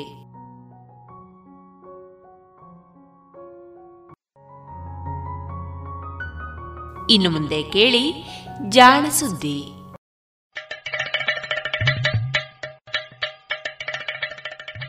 ನಮಸ್ಕಾರ, ಇದು ಜಾಣ ಸುದ್ದಿ. ವಿಜ್ಞಾನ, ವಿಚಾರ ಹಾಗೂ ವಿಸ್ಮಯಗಳ ಧ್ವನಿ ಪತ್ರಿಕೆ. ದಿನ ದಿನವೂ ವಿಜ್ಞಾನ.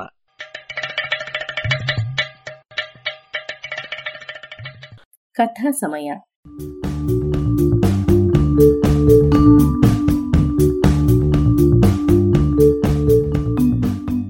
ಸುಪ್ರಸಿದ್ಧ ಜೀವಿ ವಿಜ್ಞಾನಿ ಚಾರ್ಲ್ಸ್ ಡಾರ್ವಿನ್ ಹತ್ತೊಂಬತ್ತನೆಯ ಶತಮಾನದ ಆರಂಭದಲ್ಲಿ ಕೈಗೊಂಡಿದ್ದ ನೌಕಾಯಾನದ ವೇಳೆ ತಾನು ಕಂಡ ವಿಷಯಗಳ ಕುರಿತು ಮಾಡಿದ ಟಿಪ್ಪಣಿಗಳ ಅನುವಾದ.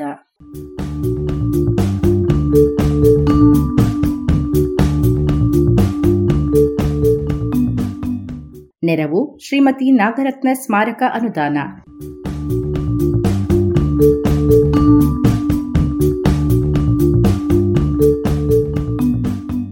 ಬೀಗಲ್ ಸಾಹಸಯಾನ, ಸಂಚಿಕೆ ನೂರ ಒಂಬತ್ತು.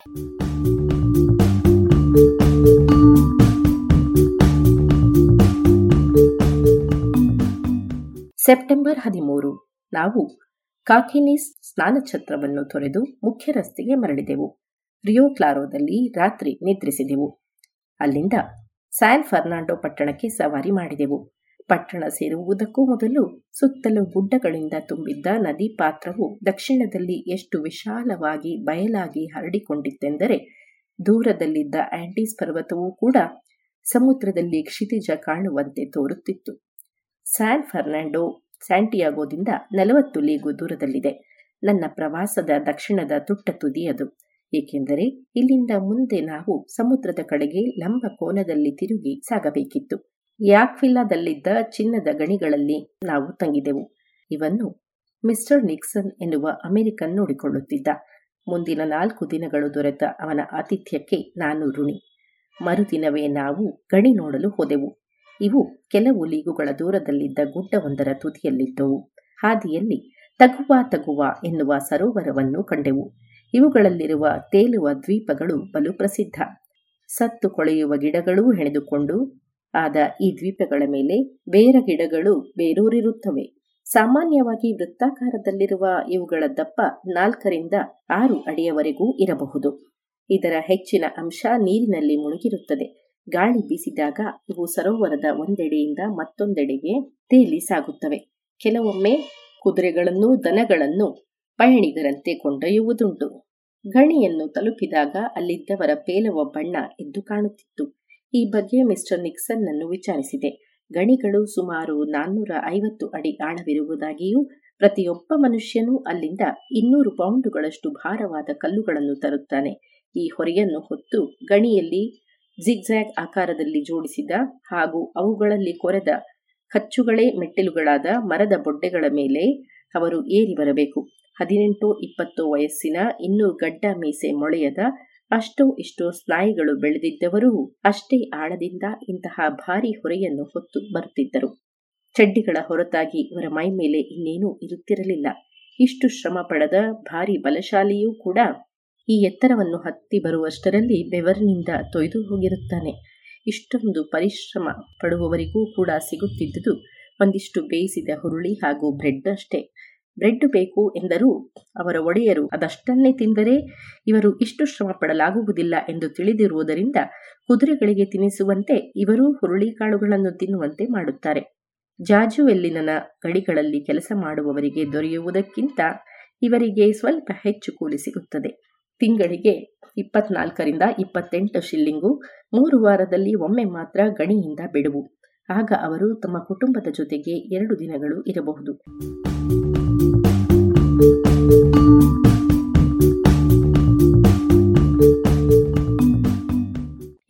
ಕೆಲವು ನಿಯಮಗಳು ಬಲು ಕ್ರೂರ ಎನಿಸುತ್ತವೆ. ಆದರೆ ಅದು ಒಡೆಯರಿಗೆ ಅನುಕೂಲವಾಗಿರುವಂಥವು.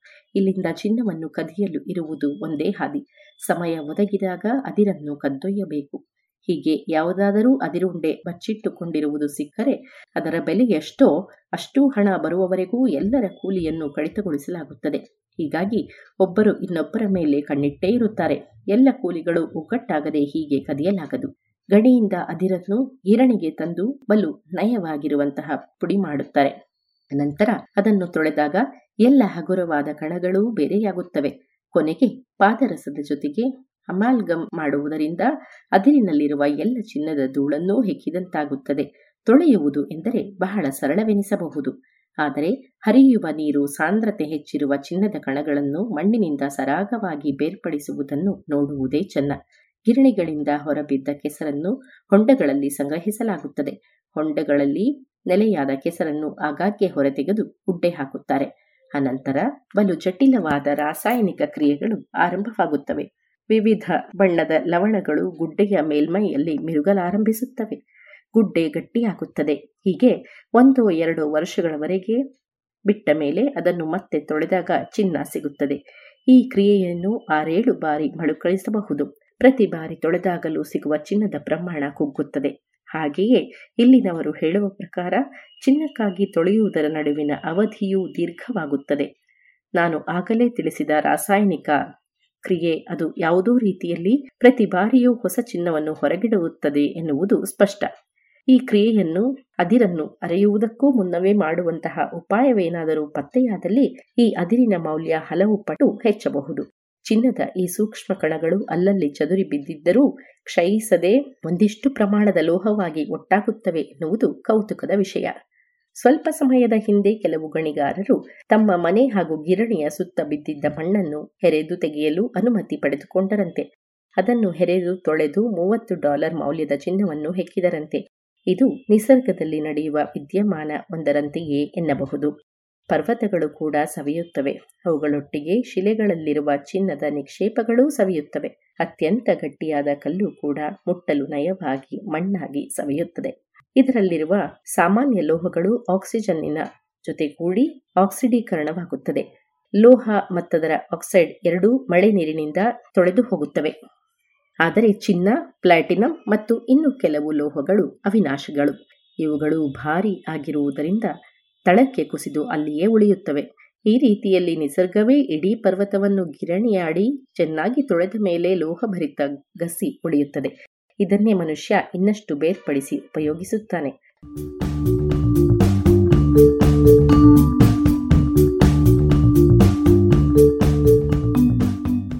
ಗಣಿ ಕಾರ್ಮಿಕರನ್ನು ಹೀಗೆ ನಡೆಸಿಕೊಳ್ಳುವುದು ಕೆಟ್ಟದೆಂದು ಅನಿಸಿದರೂ ಅವರು ಅದನ್ನು ಒಪ್ಪಿಕೊಂಡಿರುತ್ತಾರೆ. ಏಕೆಂದರೆ ಅಲ್ಲಿ ತೋಟಗಳಲ್ಲಿ ಕೂಲಿಗಳಾಗಿ ದುಡಿಯುವವರ ಪರಿಸ್ಥಿತಿ ಇನ್ನೂ ಹೀನಾಯವಾದದ್ದು. ಅವರಿಗೆ ದೊರೆಯುವ ಕೂಲಿಯೂ ಕಡಿಮೆ ಮತ್ತು ಅವರು ಕೇವಲ ಹುರುಳಿಕಾಳನ್ನಷ್ಟೇ ತಿಂದು ಬದುಕಬೇಕಾಗುತ್ತದೆ. ಈ ಬಡತನಕ್ಕೆ ಕಾರಣ ಅವರಲ್ಲಿರುವ ಜಮೀನುದಾರಿ ಪದ್ಧತಿ. ಜಮೀನಿನ ಒಡೆಯರು ಒಂದಷ್ಟು ಜಾಗವನ್ನು ಕೂಲಿಗಳಿಗೆ ಮನೆ ಕಟ್ಟಿಕೊಂಡು ಉದ್ದು ಬೆಳೆಯಲು ಕೊಟ್ಟಿರುತ್ತಾರೆ. ಇದಕ್ಕೆ ಬದಲಾಗಿ ಅವರು ಅಲ್ಲಿ ಯಾವುದೇ ಕೂಲಿಯೂ ಇಲ್ಲದೆ ಜೀವನ ಪರ್ಯಂತ ದುಡಿಯಬೇಕಾಗುತ್ತದೆ. ಬೆಳೆದ ಮಗನೊಬ್ಬ ದುಡಿದು ಗೇಣಿಯ ಬಾಡಿಗೆಯನ್ನು ನೀಡಬೇಕಲ್ಲದೆ ಬೇರೆ ಯಾರೂ ಅವನ ತುಂಡು ನೆಲವನ್ನು ನೋಡಿಕೊಳ್ಳಲು ಬರುವುದಿಲ್ಲ. ಹೀಗಾಗಿ ಈ ದೇಶದ ಕೂಲಿಗಳಲ್ಲಿ ಅತಿ ಬಡತನ ಸಾಮಾನ್ಯ. ಇಲ್ಲಿನ ನೆರೆಹೊರೆಯಲ್ಲಿ ಕೆಲವು ರೆಡ್ ಇಂಡಿಯನ್ನರ ಪಾಳು ಬೀಡುಗಳಿವೆ.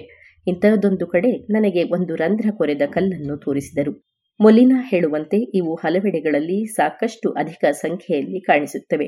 ಇವೆಲ್ಲವೂ ಚಪ್ಪಟೆ ಮತ್ತು ವೃತ್ತಾಕಾರವಿದ್ದು ಐದರಿಂದ ಆರು ಇಂಚು ವ್ಯಾಸದ್ದಾಗಿರುತ್ತವೆ. ನಟ್ಟ ನಡುವೆ ಒಂದು ರಂಧ್ರವಿರುತ್ತದೆ. ಇವನ್ನು ಬಡಿಗೆಗಳ ತುದಿಯಲ್ಲಿ ಕಟ್ಟಲಾಗುತ್ತಿತ್ತು ಎಂಬುದು ಸಾಮಾನ್ಯ ನಂಬಿಕೆ.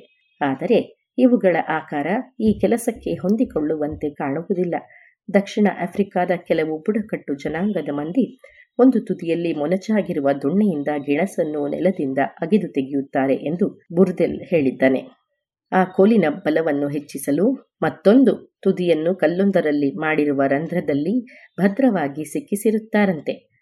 ಚಿಲಿಯ ಪೂರ್ವಜರು ಕೂಡ ಕೃಷಿಗಾಗಿ ಇದೇ ರೀತಿಯ ಒರಟು ಸಾಧನವೊಂದನ್ನು ಬಳಸಿರಬಹುದಾದ ಸಾಧ್ಯತೆಗಳಿವೆ.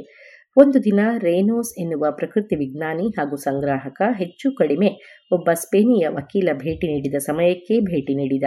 ಇವರಿಬ್ಬರ ನಡುವೆ ನಡೆದ ಸಂಭಾಷಣೆಯನ್ನು ಕೇಳಿ ನನಗೆ ಮೋಜೆನ್ನಿಸಿತು ರೇನೋಸ್ ಎಷ್ಟು ಸೊಗಸಾಗಿ ಸ್ಪೇನಿಷ್ ಭಾಷೆಯನ್ನು ಮಾತನಾಡುತ್ತಾನೆಂದರೆ, ಆ ಮುದಿ ವಕೀಲ ಅವನನ್ನು ಚಿಲಿಯವ ಎಂದೇ ಭಾವಿಸಿಬಿಟ್ಟಿದ್ದ.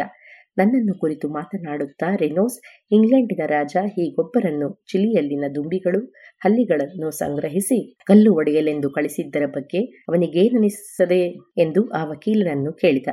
ಈ ಬಗ್ಗೆ ಸ್ವಲ್ಪ ಹೊತ್ತು ಗಂಭೀರವಾಗಿ ಆಲೋಚಿಸಿದ ಆ ಅಜ್ಜ ಸ್ಪೇನಿಷ್ ಭಾಷೆಯಲ್ಲಿ ಹೀಗೆ ಹೇಳಿದ, ಇಲ್ಲಿ ಯಾವ ಬೆಕ್ಕು ಬಚ್ಚಿಟ್ಟುಕೊಂಡಿದೆ ಎಂದು ಯಾರಾದರೂ ಇಂತಹ ಕಸವನ್ನು ಹೆಕ್ಕಲು ಬರುತ್ತಾರೆ? ಅವರನ್ನು ಕಳಿಸುವಷ್ಟು ಶ್ರೀಮಂತರಿರಬೇಕಲ್ಲ? ಎಂದನಲ್ಲದೆ ನನಗೆ ಅದು ಇಷ್ಟವಾಗುವುದಿಲ್ಲ. ನಾವೇ ಯಾರಾದರೂ ಇಂಗ್ಲೆಂಡಿಗೆ ಹೋಗಿ ಈ ಕೆಲಸ ಮಾಡಿದರೆ ಇಂಗ್ಲೆಂಡಿನ ರಾಜ ನಮ್ಮನ್ನು ಅಲ್ಲಿ ಇರಲು ಬಿಟ್ಟಾನೆಯೇ? ಹೊರಗೋಡಿಸುವುದಿಲ್ಲವೇ? ಎಂದು ಪ್ರಶ್ನಿಸಿದ. ಈ ಅಜ್ಜ ಇಲ್ಲಿನ ಸುಶಿಕ್ಷಿತ ಹಾಗೂ ಬುದ್ಧಿವಂತ ವರ್ಗದವನಂತೆ. ಎರಡೋ ಮೂರು ವರ್ಷಗಳ ಹಿಂದೆ ರೆನೋಸ್ ಸ್ಯಾನ್ ಫರ್ನಾಂಡೋದ ಮನೆಯೊಂದರಲ್ಲಿ ಸ್ವತಃ ಕೆಲವು ಕಂಬಳಿ ಹುಳುಗಳನ್ನು ಒಬ್ಬ ಹುಡುಗಿಗೆ ನೀಡಿ ಅದು ಚಿಟ್ಟೆಯಾಗುವ ತನಕ ಸಾಕಲು ಬಿಟ್ಟಿದ್ದನಂತೆ. ಈ ಸುದ್ದಿ ಪಟ್ಟಣದಲ್ಲೆಲ್ಲ ಹರಡಿ ಅಲ್ಲಿನ ಪಾದ್ರಿ ಹಾಗೂ ಗವರ್ನರ್ ಇದರ ಬಗ್ಗೆ ಚರ್ಚಿಸಿ ಇದು ಅಪರಾಧ ಎಂದು ತೀರ್ಮಾನಿಸಿದರಂತೆ. ಅನಂತರ ರೇನೋಸ್ ಮರಳಿದಾಗ ಅವನನ್ನು ಬಂಧಿಸಿದ್ದರು.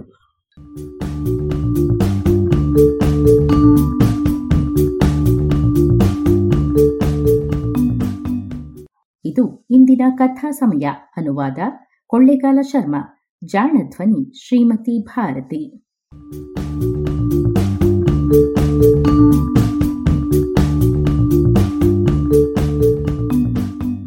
ನೆರವು ಶ್ರೀಮತಿ ನಾಗರತ್ನ ಸ್ಮಾರಕ ಅನುದಾನ.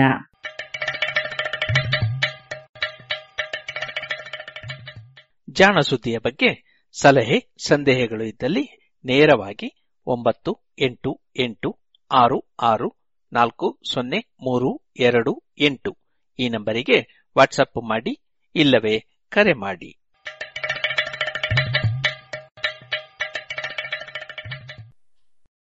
ಇದುವರೆಗೆ ಜಾಣ ಸುದ್ದಿ ಕೇಳಿದ್ರಿ.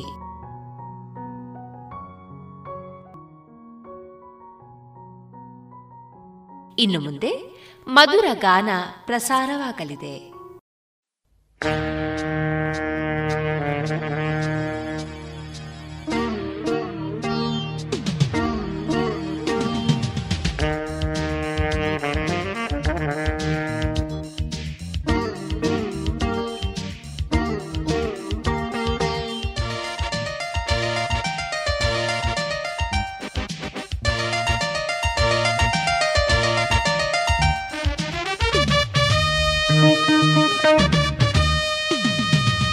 ಧ್ವನಿ ಧ್ವನಿ ಪ್ರತಿಧ್ವನಿ ಧ್ವನಿ ಧ್ವನಿ ಪ್ರತಿಧ್ವನಿ ಧ್ವನಿ ಧ್ವನಿ ಪ್ರತಿಧ್ವನಿ ಹಂಸ ಧ್ವನಿ ಹಂಸ ಧ್ವನಿಯಲಿಲ ಪ್ರೇಮ ಧ್ವನಿಯಲಿಲ ಹಂಸ ಧ್ವನಿಯಲಿಲ ಪ್ರೇಮ ಧ್ವನಿಯಲಿಲ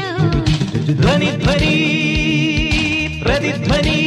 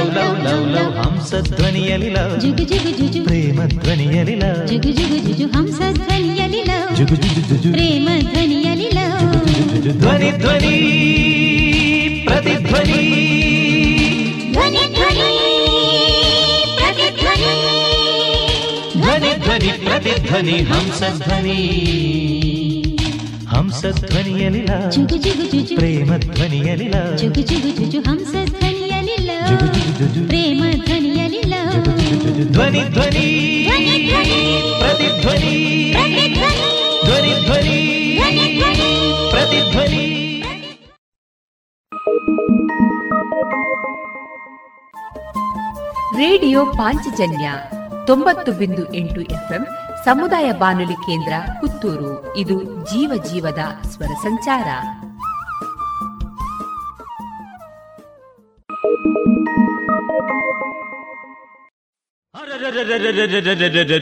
ಹೇಳೋರಿಲ್ಲ ಇಲ್ಲಿ ಕೇಳೋರಿಲ್ಲ ಅಯ್ಯೋ ಕಾಲ ಕೆಟ್ಟು ಕೆರವಾಯ್ತು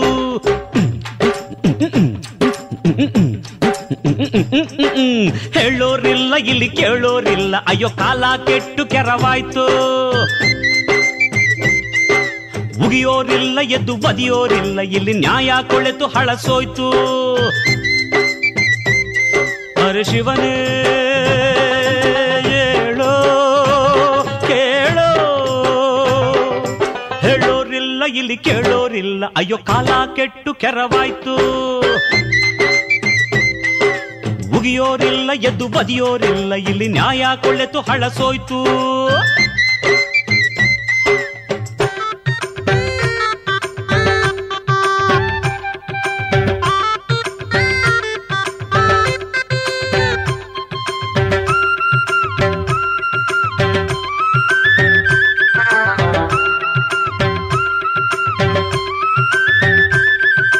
ಕಬ್ಬಿಣ ಇರುವುದು ಗಟ್ಟಿಗೆ ಮನುಷ್ಯನೋ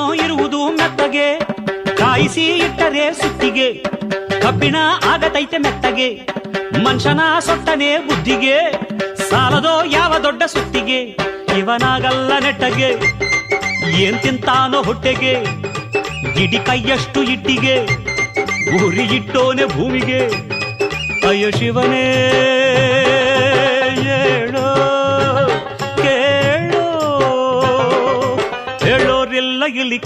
ಕೇಳೋರಿಲ್ಲ ಅಯ್ಯೋ ಕಾಲ ಕೆಟ್ಟು ಕೆರವಾಯ್ತು.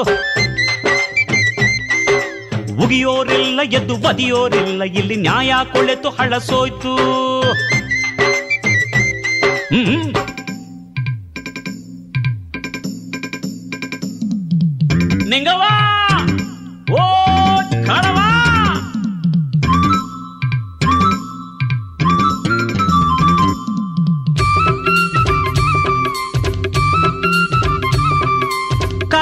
ಪ್ರಾಣಿಯೆಲ್ಲ ಸತ್ತವು.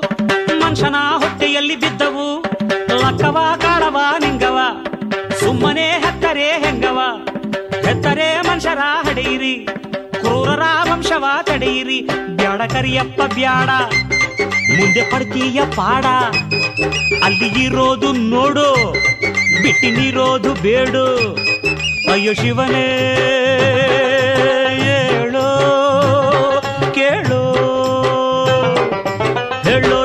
ಇಲ್ಲಿ ಕೇಳೋರಿಲ್ಲ. ಅಯ್ಯೋ ಕಾಲ ಕೆಟ್ಟು ಕೆರವಾಯ್ತು.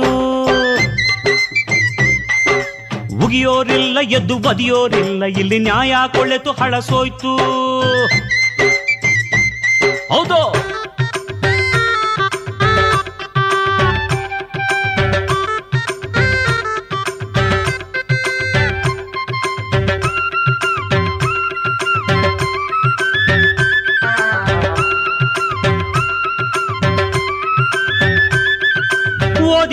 ಮನುಷ್ಯನು ಓದಿದ, ಆದಿಗೂ ಬೂದಿಗೂ ಊದಿದ, ಒಬ್ಬನ ದೊಡ್ಡವ ಎಂದನು ಒಬ್ಬ ನೀ ದಡ್ಡನು ಎಂದನು, ನೋಡಿದ ಹಳ್ಳಿಯ ಮುಕ್ಕರು ಅವರಿಗೆ ಬಟ್ಟವ ಕೊಟ್ಟರು, ಸೀಟು ಹತ್ತೋದು ದುಡ್ಡಿಗೆ, ಓಟು ಕೊಟ್ಟೋರು ದೊಡ್ಡಿಗೆ, ಬಾಳು ಸಾರಾಯಿ ಬುಡ್ಡಿಗೆ ಯಾಪೆ ಸಿಕ್ಕಿಲ್ಲ ಚೆಡ್ಡಿಗೆ, ಅಯ್ಯೋ ಶಿವನೇ.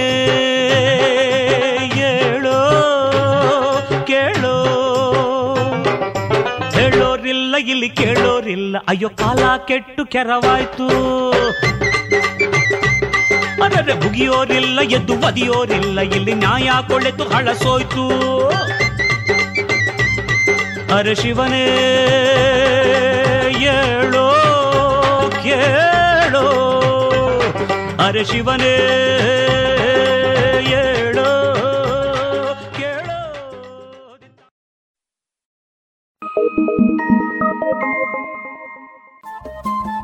ರೇಡಿಯೋ ಪಾಂಚಜನ್ಯ ತೊಂಬತ್ತು ಬಿಂದು ಎಂಟು ಎಫ್ಎಂ ಸಮುದಾಯ ಬಾನುಲಿ ಕೇಂದ್ರ ಪುತ್ತೂರು. ಇದು ಜೀವ ಜೀವದ ಸ್ವರ ಸಂಚಾರ.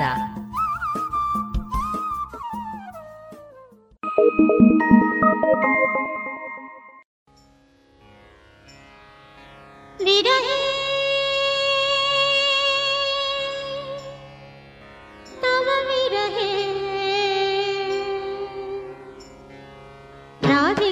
कृष्ण राधिका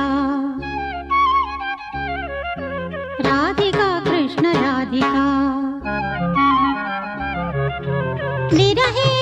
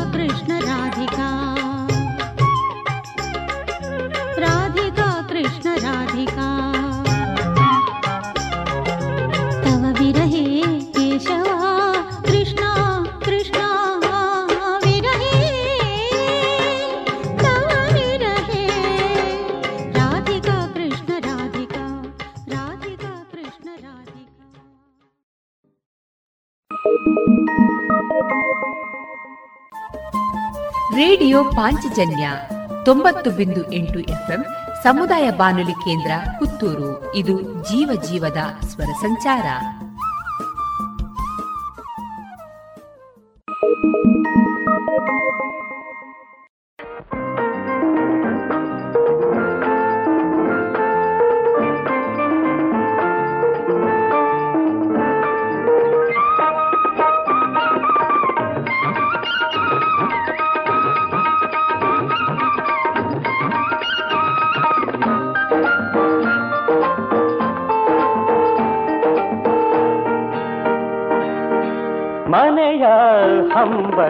ನಿನಗೇಕೆ?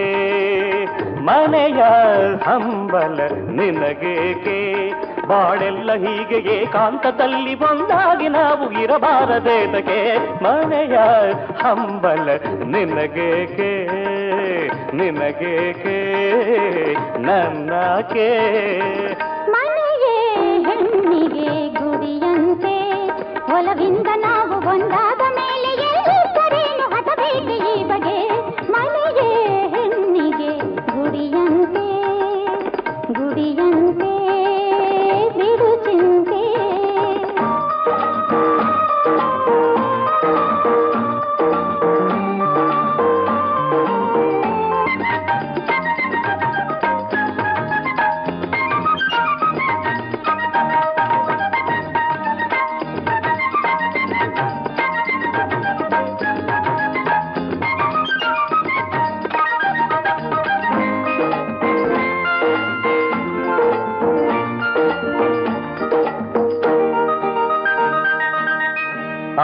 ಪರದಾಟ ಅಪ್ಪನ ಹಾರಾಟ ಹೇಗೆ ಕಾಣುವುದಲ್ಲಿ ನಿನ್ನ ಕುಡಿನಾಟ ಅಮ್ಮನ ಪರದಾಟ ಅಪ್ಪನ ಹಾರಾಟ ಹೇಗೆ ಕಾಣುವುದಲ್ಲಿ ಕುಡಿನೋಟ. ಹಗಲಿನಲ್ಲಿ ಜೊತೆಯಾಗಿ ನಾವು ದಿನ ಸರಸವಾಡುವುದು ನ್ಯಾಯವೇ? ಇರುಳಿನಲ್ಲಿ ಸುಖ ನಿದ್ದೆಯನ್ನು ಬಿಡು ಎಂದು ಕೇಳುವುದು ಧರ್ಮವೇ?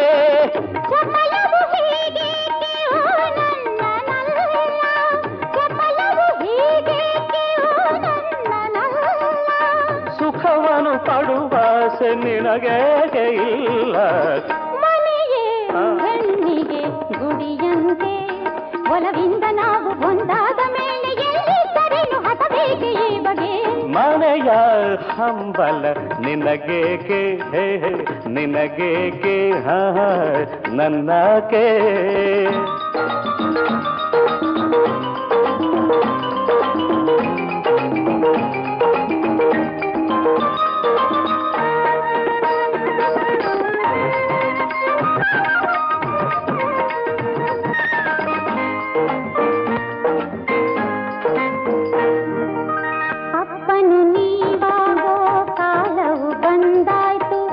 ಅಂದಿಗೂ ಇಂದಿಗೂ ನಮಗೂ ವಯಸ್ಸಾಯ್ತು ಅಪ್ಪನು ನೀವಾಗೋ ಕಾಲವು ಬಂದಾಯ್ತು ಅಂದಿಗೂ ಇಂದಿಗೂ ನಮಗೂ ವಯಸ್ಸಾಯ್ತು ಎಂದಿಗೂ ನಿನ್ನನ್ನು ಬಿಡಲಾರೆ ಚಿನ್ನ ಎಂದಿಗೂ ನಿನ್ನನ್ನು ಬಿಡಲಾರೆ ಚಿನ್ನ ಇಂದಿನ ಮಾತಾಡುವ ನನ್ನ ಚೆನ್ನ ಮನೆಯ ಹಂಬಲ ನಿನಗೇಕೆ? ಬಾಳೆಲ್ಲ ಹೀಗೆ ಏಕಾಂತದಲ್ಲಿ ಒಂದಾಗಿ ನಾವು ಇರಬಾರದೇತಕ್ಕೆ ಮನೆಯೇ ಹೆಣ್ಣಿಗೆ ಗುಡಿಯಂತೆ ಇದುವರೆಗೆ ಮಧುರ ಗಾನ ಪ್ರಸಾರವಾಯಿತು.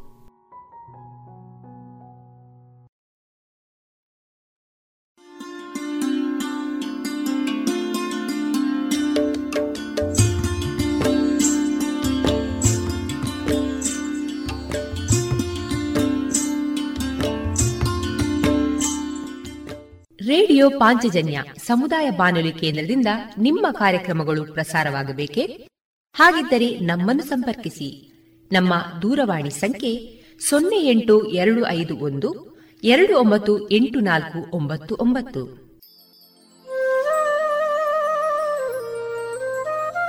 ಗಮನಿಸಿ ಕೇಳುಗರೆ, ನಮ್ಮ ಕಾರ್ಯಕ್ರಮಗಳನ್ನು ವೆಬ್ಸೈಟ್ ಮೂಲಕ ಕೂಡ ಆಲಿಸಬಹುದು. ನಮ್ಮ ವೆಬ್ಸೈಟ್ ವಿಳಾಸ W W W dot radio Panchajanya dot com. ಇಲ್ಲಿ ಆರ್ಕೈವ್ಸ್ನ ಭಾಗಕ್ಕೆ ಹೋಗಿ ಕ್ಲಿಕ್ ಮಾಡಿದರೆ ಹಳೆ ಕಾರ್ಯಕ್ರಮಗಳನ್ನು ಕೂಡ ಆಲಿಸಬಹುದು. ಜೊತೆಗೆ ನಮ್ಮ ಪ್ರಸಾರವನ್ನು ಆಪ್ ಮೂಲಕವೂ ಕೇಳಬಹುದು. ಪ್ಲೇಸ್ಟೋರ್ನಲ್ಲಿ ಪಾಂಚಜನ್ಯ ಸರ್ಚ್ ಮಾಡಿ ಡೌನ್ಲೋಡ್ ಮಾಡಿಕೊಂಡು ತಮ್ಮ ಮೊಬೈಲ್ಗಳಿಗೆ ಇನ್ಸ್ಟಾಲ್ ಮಾಡಿದರೆ ರೇಡಿಯೋ ಪ್ರಸಾರದ ಕಾರ್ಯಕ್ರಮವನ್ನು ನೀವು ಆಲಿಸಬಹುದು. ನಮ್ಮ ಪ್ರಸಾರದ ಬಗೆಗೆ ನಿಮ್ಮ ಅಭಿಪ್ರಾಯಗಳನ್ನು ಹಂಚಿಕೊಳ್ಳಲು ನಮ್ಮ ವಿಳಾಸ ರೇಡಿಯೋ ಪಾಂಚಜನ್ಯ ತೊಂಬತ್ತು ಬಿಂದು ಎಂಟು ಎಫ್ಎಂ ಸಮುದಾಯ ಬಾನುಲಿ ಕೇಂದ್ರ, ನೆಹರು ನಗರ, ಪುತ್ತೂರು.